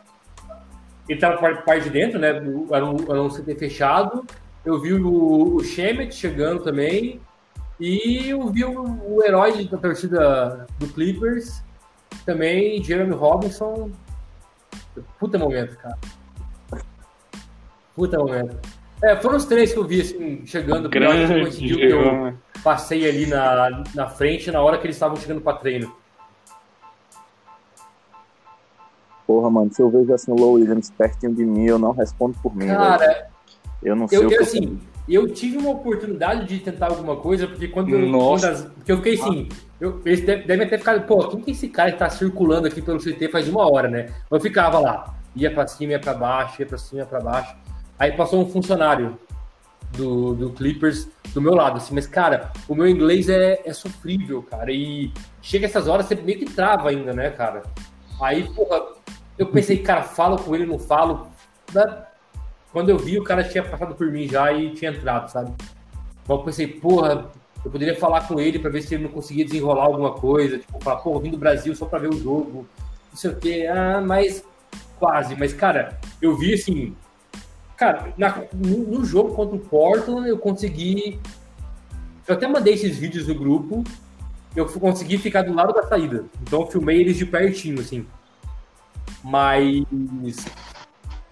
é, eu mandei os vídeos, mas assim, na rua foi assim, sei lá, 30 eu metros de disso. distância, porque eu tava perto do portão. E não é um, não é um negócio muito grande, assim, é um. Porra, parece um. É um barracão, assim, com, sem muito glamour, sem muito, sem muito escândalo, assim, de, de informação nem nada. Então, assim, ele fica próximo da rua, então eu consegui estar, tá, sei lá, 30, 40 metros de distância, mas enfim, eu eu precisava prezar pelo meu visto também, né? Então eu não podia cometer nenhum tipo de, de, de crime ali, porque tentativa de invasão ou coisa do tipo, porque senão não voltava mais, né, cara? Aí eu falei, não, eu... Não podia. Não podia pegar o. É o... porque eu acho que ele é o que Robson eu, na, e talvez na eu não porrada ia ali, me dar bem, senão não mas- volta mais. Né? É. É, melhor deixar quieto. mas, o, mas, ele- é, mas ele é maior, é, mas ele é maior do A que minha vontade é vontade, grande, então deixa quieto. mas. né, tem as, tem as Mas- consequências. né? Mas, cara, foi uma, foi uma puta experiência, velho. Tipo, os três jogos foram muito legais. O do Bulls, que foi uma temporada antes, né? É, eu ainda tava meio que aprendendo o que era ali, tipo, foi o meu primeiro contato. Então, assim, eu tava mais vislumbrado com o evento do que com a franquia e com o jogo. Mas nessa segunda ida, no jogo contra o Utah, é, contra o Milwaukee, contra o Portland, cara, foi muito foda, cara. Porra, o Yannis jogou, cara, joga demais, cara, joga demais. O Donovan Mitchell, cara, ao vivo, cara é uma coisa de outro mundo, velho. O cara joga muito. Cara, o. O Lillard não jogou tão bem no jogo que eu fui. Que até aquele jogo clássico que eles mostram aquela roubada de bola do Patrick Beverly no meio da quadra contra o Lillard. Foi esse jogo que eu tava, cara. Então, assim, Ah, sim. porra, foi um jogo foda, que foi decidido no final ali, né? Foi no, no último minuto que o, o Lou Williams dá uma bola de três, assim, tipo, porra, bem contestado e. E, cara, foi muito foda, mas o Lillard não foi aquele, aquele Lillard que a gente costuma ver, né? Mas, cara, o, o Yannis e o Donovan Mitchell, cara, porra, pessoalmente, cara, ao vivo ali, cara, é, é surreal, cara, é surreal os caras jogando. Contra o Utah eu fiquei lá em cima. Eu vi assim, bem de longe, mas contra o Bucks e contra o Portland eu consegui ficar atrás do, do garrafão e pô, mais próximo ali naquela. Já naquela primeira subida, assim, sabe? É, aquele primeiro recorte que tem das, é, das cadeiras. Então eu pude acompanhar bem, cara, e ver de perto. Porra, foi muito foda, cara. Uma puta experiência, velho. Demais. Uhum. E não só a partida, né, cara, como o evento como em si, né? Às vezes de casa parece um saco, aqueles intervalos, é, de, seja tempo técnico ou intervalo da televisão, parece que não passa, mas, cara, lá é muito divertido ver a interação deles com, com, a- com- com o público, ver aquilo, ver os, aquelas pequenas apresentações ou aqueles, aquelas, é, aquelas brincadeiras na quadra e tal. É, e, meu, os três dias eu fui, assim, um dos primeiros a entrar e um dos últimos a sair. Então, assim, eu queria rodar o, o Staples Center inteiro, entrei em todas as lojas, não comprei muita coisa, mas entrei, participei das, das brincadeiras para ganhar os souvenirs e tal. Eu fui naquele jogo contra o, foi contra o Portland, foi o primeiro jogo da camisa do, do Braves, e eles deram uma meia do Braves para todo mundo que entrou. Então eu tenho a meia do, do, do Braves aqui em casa também, que eu ganhei de, de. Eu tenho também uma caixinha de som do DeAndre Jordan, que foi desse primeiro jogo que eu fui. Uhum. É uma caixinha de som que é um formato de uma bola de basquete. Você abre a caixinha e tem a cara do DeAndre Jordan lá na, desenhado e tal. Porra, é muito maneiro. Mas, cara, o, evento tipo, porra, eu fui, tirei foto com. Porra, tem, tem um, um banner do Kawhi em tamanho real, ele com o braço aberto. E eu tirei a foto. É, eu tirei a foto com o meu braço aberto. Cara, é, é um Ah, eu vi, surreal. você já mandou no o grupo. cara é largo, assim. Aí, a- aí tinha o pé, o formato do pé do Paul George, do, do Harold, tinha e tinha mais um que eu não lembro. Mas, cara, assim, tipo, aí você podia pisar, né? E eu tava assim, eu comprei um tênis lá de, pra jogar, eu tava com um tênis daqueles imenso, né? Mas, cara, o, o do, o do Paul George nem é tão grande. Mas o, o pé do Harold era, tipo, quase o dobro do meu, cara. Tipo, era uma coisa surreal, assim. E, cara, tudo isso, tipo, rolando ali no, nos bastidores do, do ginásio, né? É... Pô, tentei chamar atenção, fiquei a bandeira do Brasil, mas nos dois, no primeiro jogo consegui entrar com ela, nos outros dois eles recolheram a bandeira, eu tive que deixar ela guardada no, lá nos achados e perdidos para pegar depois do, do final do jogo. E, cara, no primeiro, e, cara, no primeiro jogo, que eu tava ali, tipo, ainda Pô, que tem muito meio perdido. Terminou o jogo, fui para a saída do, dos times, dos jogadores, aqueles, do estacionamento do carro, do ginásio, né? Então eu vi os caras do Utah entrando no, no ônibus para ir para o Uhum. aeroporto, e vi os caras, os, jogadores do Clippers, comissão técnica, saindo de carro, assim, tipo, vi pertinho também, e fica o pessoal ali tentando autógrafo, tentando tirar foto com eles.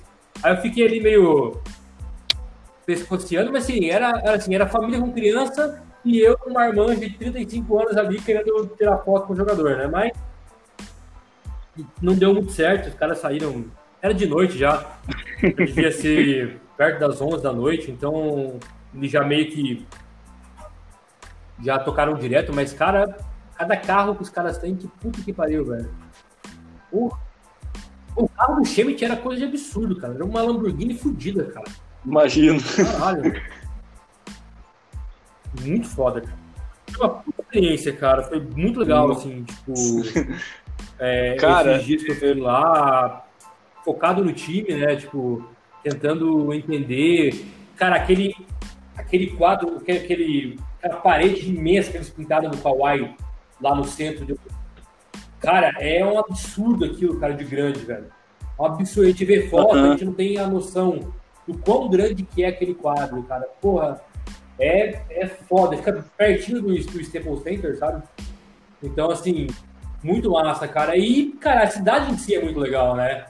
É, eu tava Aham. de ônibus, cara. Eu fui o tempo todo andando lá de ônibus e de metrô. O negócio flui bem. Tipo, eu tava no hotel que eu precisava pegar um ônibus até uma estação de metrô que ia até o Staples Center, né? E, cara, o negócio flui, o preço bem interessante. Pô, eu pagava um dólar na passagem de ônibus e um dólar na passagem de metrô também. É, Claro, assim, sem pensar Cara. em conversão, né? Porque se você pensar na conversão, aí ficava caro. Mas como Sim. mas só que a passagem de ônibus não converte, né? Porque você não tem opção É, de um comprar. dólar aqui, né? é Ah, 500 deixa eu pensar reais. aqui, vou converter, quanto vai custar no Brasil? Não, você tem que andar de ônibus, você precisa Mas, cara, tipo, porra, negócio funcionando, Pois você é. vê, tipo, sem muvuca pra entrar, sem muvuca pra sair, é, galera respeitando ali lugar do ginásio, respeitando a posição na fila, cara. Cara, tem muita coisa errada, muita coisa ruim, muita coisa que não funciona lá, mas pelo menos isso, comparado com o que a gente tem aqui de esporte, é, porra, funciona bem e é muito legal, uma experiência, cara. Eu poderia ficar aqui horas.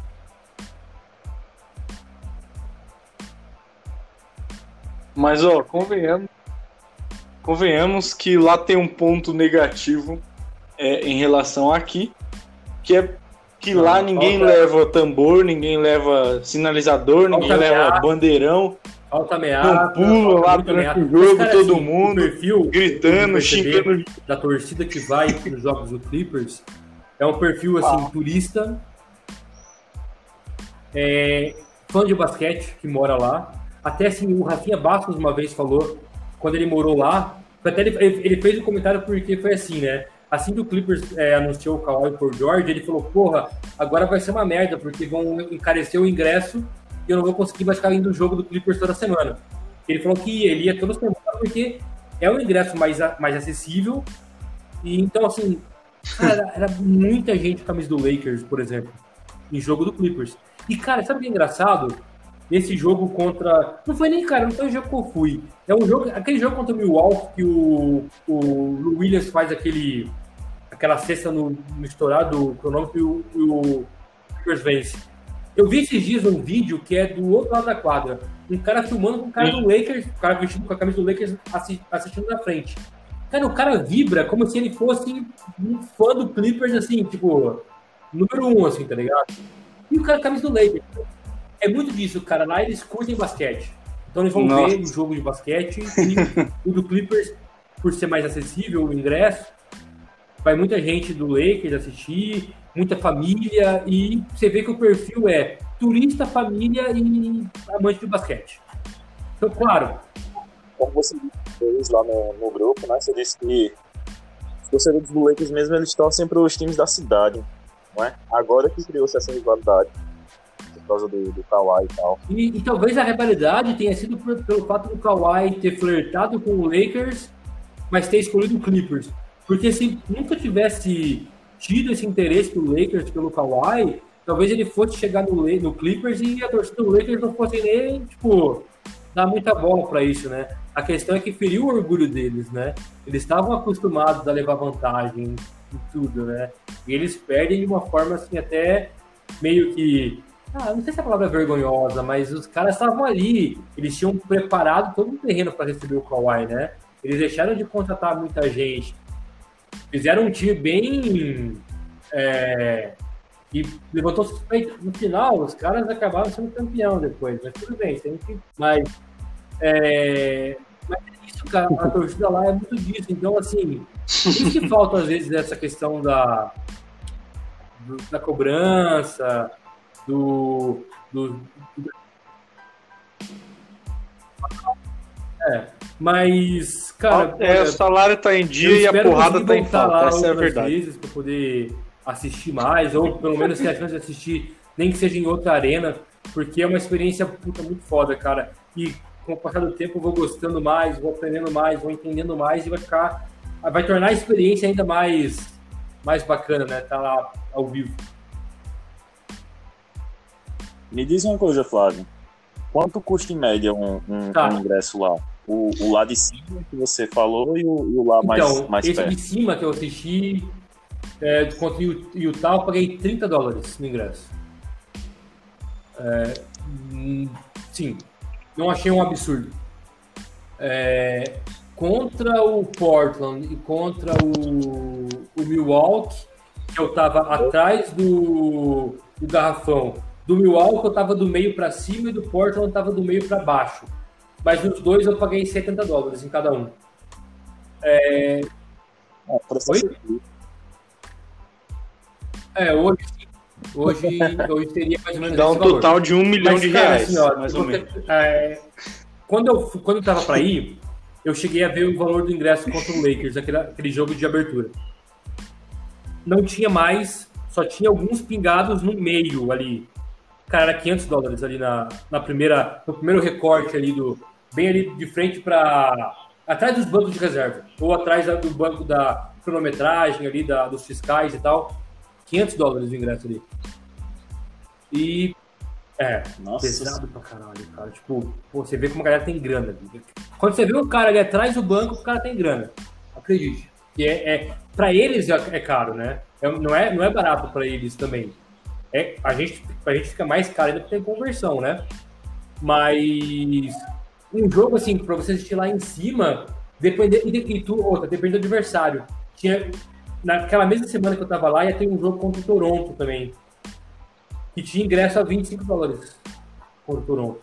Porque o Toronto, por mais que vende um título, ele não é um time que atrai torcida por conta do Toronto, né?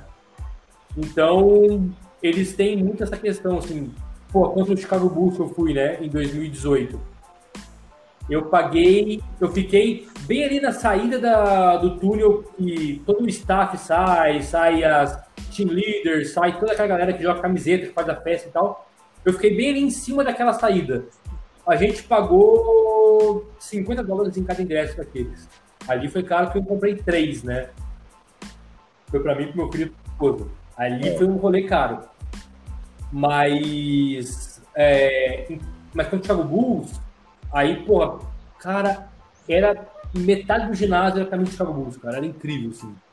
A quantidade de gente com a camisa do, do, do Chicago Bulls naquele jogo. Mas o.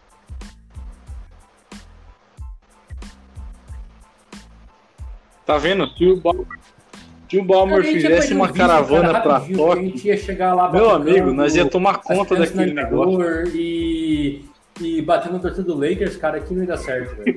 A gente ia perder o visto. Melhor deixar quieto, deixa. É. Rapaz, eu acho que a gente fazer a arena toda é. cantar, tá ligado? Ia, ia, ia puxar a rola, ia puxar a rola, ia batucada, e. Meu, você já viram que tem um jogo Ia parecer jogo da Grécia, na Grécia. Você já Se o Clipper não que ah, o pau vai quebrar, é poucas ideias. A bola sobe, cara, é chuva de papel e cara tem que parar o jogo e Já. esperar os caras limparem a quadra. Na Grécia é absurdo, cara, o que os caras fazem lá. Cantando. Pode crer, eu acho mó da hora. Não só É, né? Futebol também é meio pesado lá. Pois é. Então, a gente. A gente No- ia no fazer mínimo. tipo isso aí. No Gostei mínimo, a gente ia ter, ia ter o clássico tira a camisa pra ficar balançando ela assim enquanto grita o canto de torcida. Já que o Clippers com certeza não tem nenhuma. mais- Deixa a gente. Dale, dale, dale. Dale, dale, dale, ô. Clipão do meu Eu só coração. consigo Pronto, imaginar, cara, o Pat Beverly correndo, subindo aquelas cadeiras, tropeçando, e no meio, assim, cara, erguendo ele, assim, tipo, fazendo aquele morte. abraçando a vida. Imaginar isso, cara, porque é fácil, cara. Os caras, assim, se reuniram quatro, bater pau pra gente, ia ser aquela coisa. Os caras iam ver o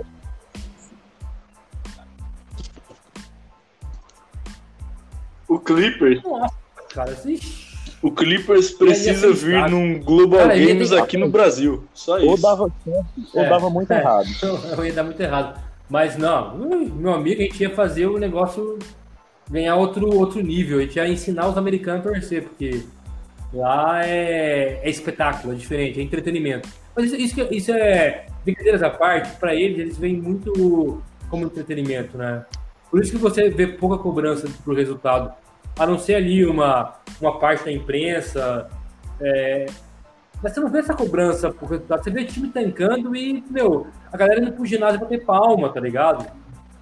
Por quê? É, o cara, o que o cara quer? O cara quer aparecer no telão, o cara quer dar um beijo na mulher dele, Dançando, tá ligado? pipoca. O cara quer Pô, sem maldade. Eu, eu fico louco, mano. O Clippers tá tomando 30 pontos na cara. Aí vem intervalo e, e aparece lá Dance Cam, Tinha torcedor dançando lá, cara. mano. Pelo amor cara de Deus. dando porrada no outro, tá velho, tomando demonstrar 30 o- pontos na cara. Não, mas é, mas aqui pra eles, cara, é entretenimento, né, cara? É a chance dos caras sentarem lá É, com, mano. com uma cerveja e, cara, trocar uma. Cara, eu sentei do lado, cara, de, no, do jogo contra o Milwaukee. Cara, eram duas meninas do meu lado, tipo assim, que elas estavam lá, tipo. Cara, eu olhava pra elas, cara, eu nunca ia imaginar que elas iam gostar de basquete. Elas estavam lá conversando, cara, tipo, ah, batiam uma palma ali, gritavam defense, defense, mas, cara, elas passaram uma parte tempo conversando, cara, tipo. Sacou? Tinha, cara, tinha um carinha assim do meu lado com a camisa do Milwaukee, que eu acho que era aquele cara fanboy, assim. O cara tava com uma. Com, tipo, com boné, boné, a jersey, é, câmera, é, bloquinho e tudo, que todo aquele tipo daquele fanboy, assim, que ele tava curando, cara. E você via que o cara gostava. Mas a maior parte, cara, é entretenimento. O cara vai lá pra relaxar Uhum. e. Enfim, tipo, ele gosta do evento, ele gosta do, do show, do intervalo, ele gosta ali da. Sei lá, da pipoca que vende no ginásio, não sei. Não, é, é, mas é isso mesmo, cara. Eu já, eu já li em alguns lugares que eles têm muito essa questão de É, deve ser isso mesmo. Por isso que o modelo que eles têm lá de, de liga com franquia e com sem rebaixamento, sem nada, dá certo pra eles, cara. Aqui no Brasil não daria. É como- Verdade. E- Ah, mas é, é bacana, né? De é uma certa questão forma. cultural deles, né, É. cara? Então pra eles tá, tá bacana. Envolve mesmo. É assim bastante o que povo, né? Querendo ou não. É que é muito diferente pra nós, né? É muito diferente, porque aqui no Brasil a gente torce, tipo, torcer aqui é uma missão, tá ligado? É tipo, você se sente responsável pelo time quando você torce. É, E, e aí é por isso que, que tem tanto torcedor fanático Eu não sei, aqui, eu não, né? eu não É, acompanho outras ligas de lá. E eu acho que lá não tem NFL muito isso, né? uma Mas coisa um pouco mais fervorosa. É, mas, cara, na NBA eu não vejo esse, essa, essa emoção assim de a flor da pele, sabe? É muito mais racional o negócio, né? É. Lá, no, no- o futebol americano tem um pouco mais essa situação fervorosa, mas é até mais no futebol é, americano universitário, sabe? Que se você parar para ver os jogos, tem, tem sempre muita briga é do lado de fora. Porque, ó, são universitários de 22 anos com cheio de cachaça no sangue, tá ligado? Então tem, tem sempre muita, muito grito, tem aquelas competições por ver quem atinge, até na NFL mesmo. o, o, o, maior número de decibéis, né? Gritando no estádio e tal. Tem essa energia por ser aquele jogo, aquele esporte que ficou conhecido por ser de ah, vamos encher a cara e vamos pro, pro estádio, é, assim... pra arena, tá ligado? Mas ainda assim, não é no mesmo nível que, pô, a energia de, sei lá, o New Orleans Saints contra o New England Patriots não é a mesma que você pegar, sei lá, a energia de Remy Paysandu, tá ligado? Não é. É, é. é, ainda é uma forma diferente, né, de, de, de eles tratarem o esporte, né, pra, é. Pra... Você pega Juventus, Juventus e Portuguesa. Meu amigo. Esse é o momento semanal pega. em que o Flávio consegue inserir a Juventus da Moca no podcast. Ele consegue todo o podcast, é fantástico. Mas, cara, essa, essa questão do universitário, mas até no próprio basquete toda você semana, vê. Toda eu semana assisti alguns jogos, não da. não, não do, do. Ai, como que é quando vai pro. Pra aquela. O March Madness. Madness. É, é isso o nome, né? É, a quarta fase. É March Madness mesmo. É, faltando fase, fase classificatória ainda. É, a ESPN transmite alguns jogos do, do universitário, né? No basquete. E, cara, é, lá sim, aí é a torcida pulando, é a, é a bandinha da, da, da universidade tocando, é bandeirinha ali, pô, é a galera fazendo pressão. Então, assim. Cara, quando eu fui lá agora, essa última vez, eu cheguei lá, pô, tá vendo? Já é um começo, já é um começo. Cara, canal de TV aberta, cara, transmitindo o universitário de futebol americano, no caso, né? Cara, lá o, o universitário para eles é uma coisa assim. Tipo, de transmissão em horário nobre em TV aberta, tá ligado? E lá eles têm essa, essa paixão pelo universitário ali, e é onde estão as tretas, né? Que aí é onde a gente mais se, se encaixa ali, né? Talvez o Clippers virar uma universidade, a gente jogar lá o, o universitário talvez seja mais interessante. Sei lá.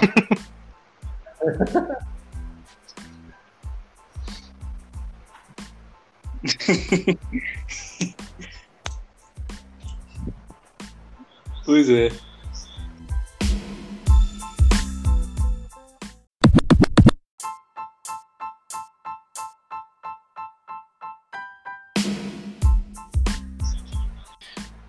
Bom, Flavão, é, tá aí, é, outra coisa que a gente também sempre pergunta aqui para os nossos convidados, é, só que a gente sempre espera aquelas respostas que fogem do óbvio, por isso a gente é, faz a gente mantém ela de maneira específica, né? É, qual é o, o, o, seu jogador que não é uma estrela? É, o jogador, o seu jogador ah, favorito, tenho, né? Desses eu, eu que não, não tem aí isso, tanta cara, badalação em Eu não deveria Qual gostar é? dele. É, mas desde que ele saiu do Clippers, eu me pego abrindo o meu aplicativo da NBA para ver como ele foi no jogo do time dele. Eu me pego seguindo ele no Twitter. Eu sigo o time dele no Twitter. Eu tô muito preocupado com isso, gente. Eu preciso de ajuda, tá? Porque eu tô falando do Jeremy Robson, porra. Eu não deveria gostar dele, cara. Eu não tenho motivo nenhum, cara. Mas eu não sei, velho. Tipo, eu me peguei assistindo o jogo do Wizard esses dias, cara. Não era por causa do Westbrook, cara. E nem por causa do Raulzinho, velho eu preciso de eu preciso de cuidar, cara. Eu preciso, realmente, eu preciso de que alguém me, me ajude, cara. E, mas assim. Pô, mas. Eu, eu, eu aconselho você procurar uma, uma, os é, psiquiatras mais renomados aí da sua cidade. É, eu preciso. Pra começar. É, mas, cara, tem outro cara que eu gosto agora, é, falando mais sério. E eu comecei a gostar porque eu comecei a jogar também no NBA 2K é, com o Atlanta já há um tempo, cara, eu acho muito, muito, muito massa o Kevin Herter. Pô, cara, porque assim, velho, ele parece que não tem aquele biotipo de jogador, sabe? Tipo, pô, é um. Pô, aquele ruivinho magrinho ali, tá ligado? Tipo, você olha pra ele e fala, cara, esse cara não joga basquete, mano. Cara, pô, o cara, o cara manda bem, velho. Eu gosto de, de ver o, o, o Hawks jogar e de ver ele. Eu quero ver até onde esse cara vai. Porque eu eu não sei se ele se encaixa nesse jogador ruim. Que, eu não posso nem falar que ele é ruim. Eu acho que, que ele, que ele joga, tipo, porra. Eu não quando tem o Trey Young jogando, que, tipo, e eu vejo isso no videogame, né, cara? Eu jogando ali no, no 2K. E, cara, o, o Trey Young, ele, ele monopoliza a bola de um jeito que ele não passa nem fudendo, né? No videogame. Porra! Não, dois campos. É, a- o videogame ficando realidade, né? Você aperta pra passar É, é e dá remessa. tá Cara, eu, eu comecei aquela carreira, aquele modo carreira, aí eu cara, vou ser um pivôzão, cara, porque pivô mais fácil jogar, né? Então você tá ali pegando rebote, fica maluco e tal. Aí escolhi pra fazer teste em três, né? Clippers, o Hawks e o Kings. Aí, pô, o Hawks me escolheu. Mas, cara, o Trae Young não passa a bola, mas só se ele tiver no aperto. Aí ele passa, filho da puta, né? Mas, cara, o Kyle Herter eu acho um cara que, tipo, eu gosto de acompanhar, gosto de ver. E tem esse lance com o Jeremy Robinson que eu consigo me, me tratar.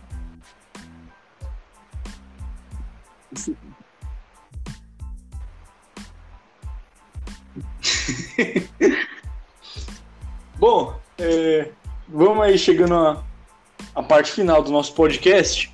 É, e eu queria pedir para que você, Flávio, fizesse aí uma, uma previsão pro, pro Clippers, tanto nessa temporada quanto nessa semana. O nosso amigo Matheus vai falar aí quais serão os jogos que a gente Peraí. vai ter nessa semana.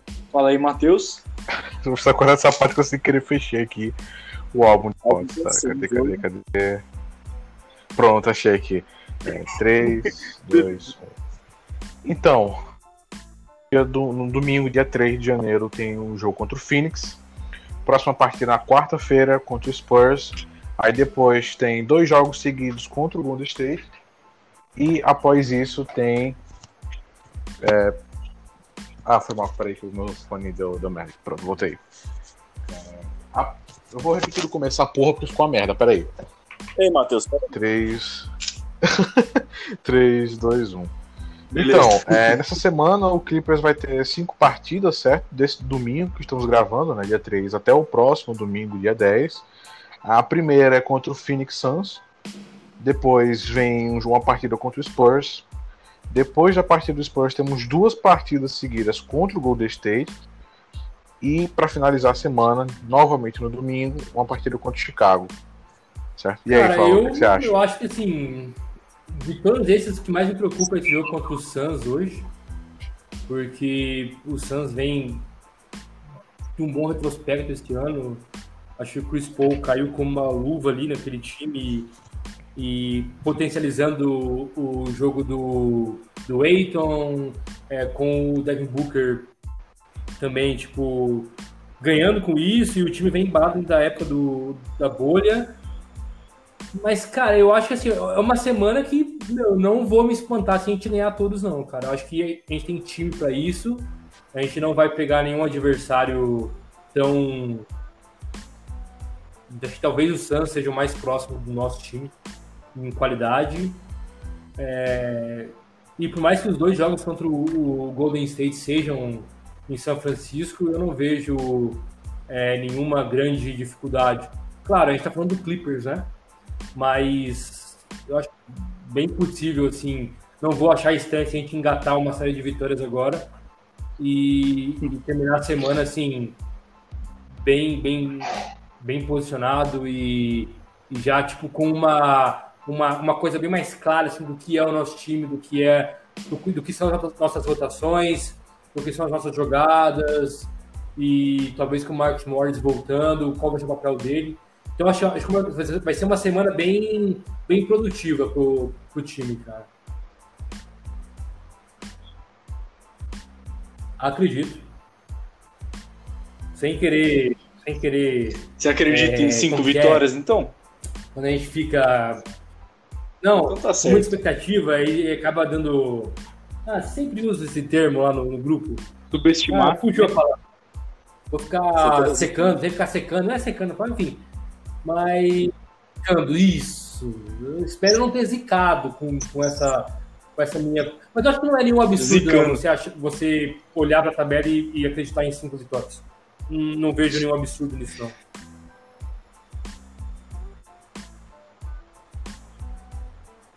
Cara, eu assim, espero top 3 na conferência. E pro resto da temporada, Flavão, o que, que você espera passado.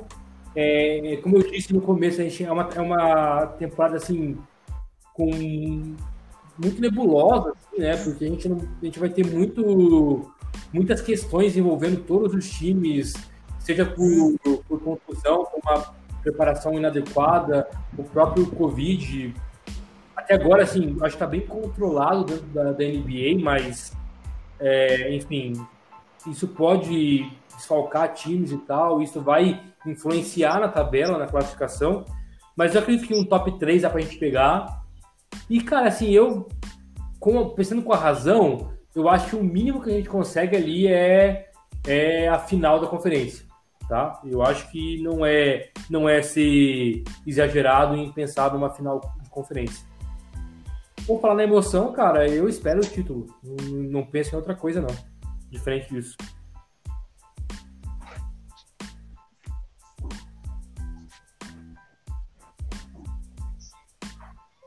Tá certo, então. É, faz, faz total sentido aí. Estamos, estamos na mesma também. É, bom. Tá...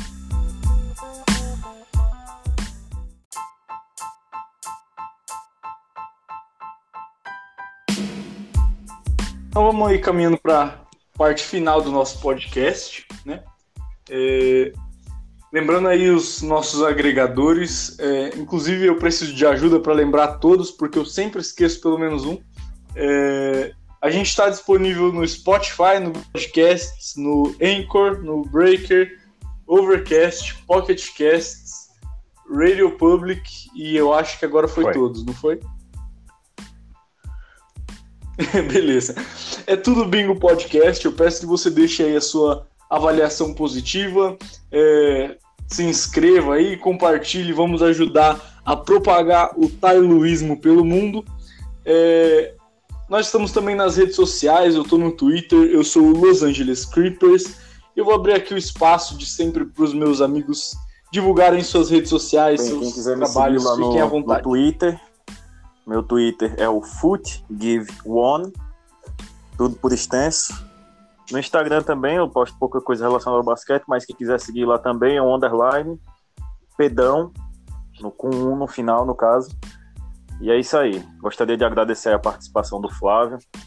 Papo muito bacana, essa sua experiência em Los Angeles, que enche os olhos da gente, dá vontade da gente também, né? Então, valeu aí pela participação.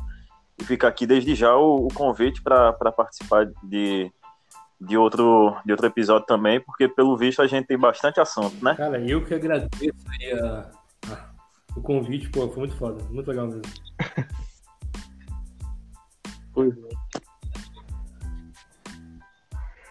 Olha, a minha rede social, é, como todo mundo sabe, eu uso majoritariamente o Twitter, então a minha, minha arroba é arroba o Mateus underline 1997 é, onde eu falo majoritariamente sobre basquete, política, história, até porque é o que eu estudo. Né? Cara, né? Twitter, é... basicamente. E é isso. E você, Flávio? Meu Instagram, eu não esqueço que eu tenho, não uso. É, o Facebook também não tem nada que eu possa agregar. Não que o Twitter também tenha, mas enfim.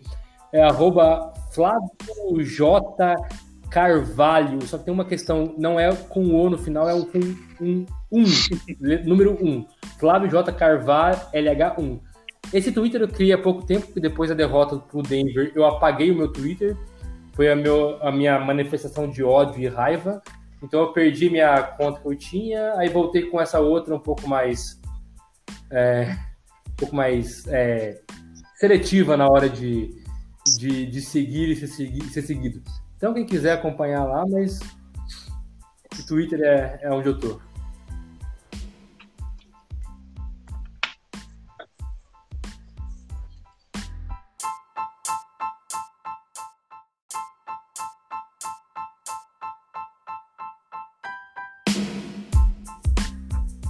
Bom, queria agradecer meu querido amigo Flávio por ter aceitado aí participar do nosso podcast, por ter passado suas experiências, feito a gente é, se sentir ali dentro do, do Staples Center é, com suas histórias. Queria dizer que sempre que, que precisar aí, é, estamos aptos a, a te acolher, te receber aqui no nosso podcast. Foi um grande prazer. E também queria pedir para você, é, telespectador aí, ó, falei igual igual um narrador de, de televisão, né? Mas enfim, é, queria pedir para que você deixe aí sua avaliação positiva, sua compa compartilhe, se inscreva aí, vamos divulgar aí o, o tailuísmo, a palavra de Tailu pelo Brasil e pelo mundo. Então é isso, gente. Muito obrigado. É, e é nóis. Valeu.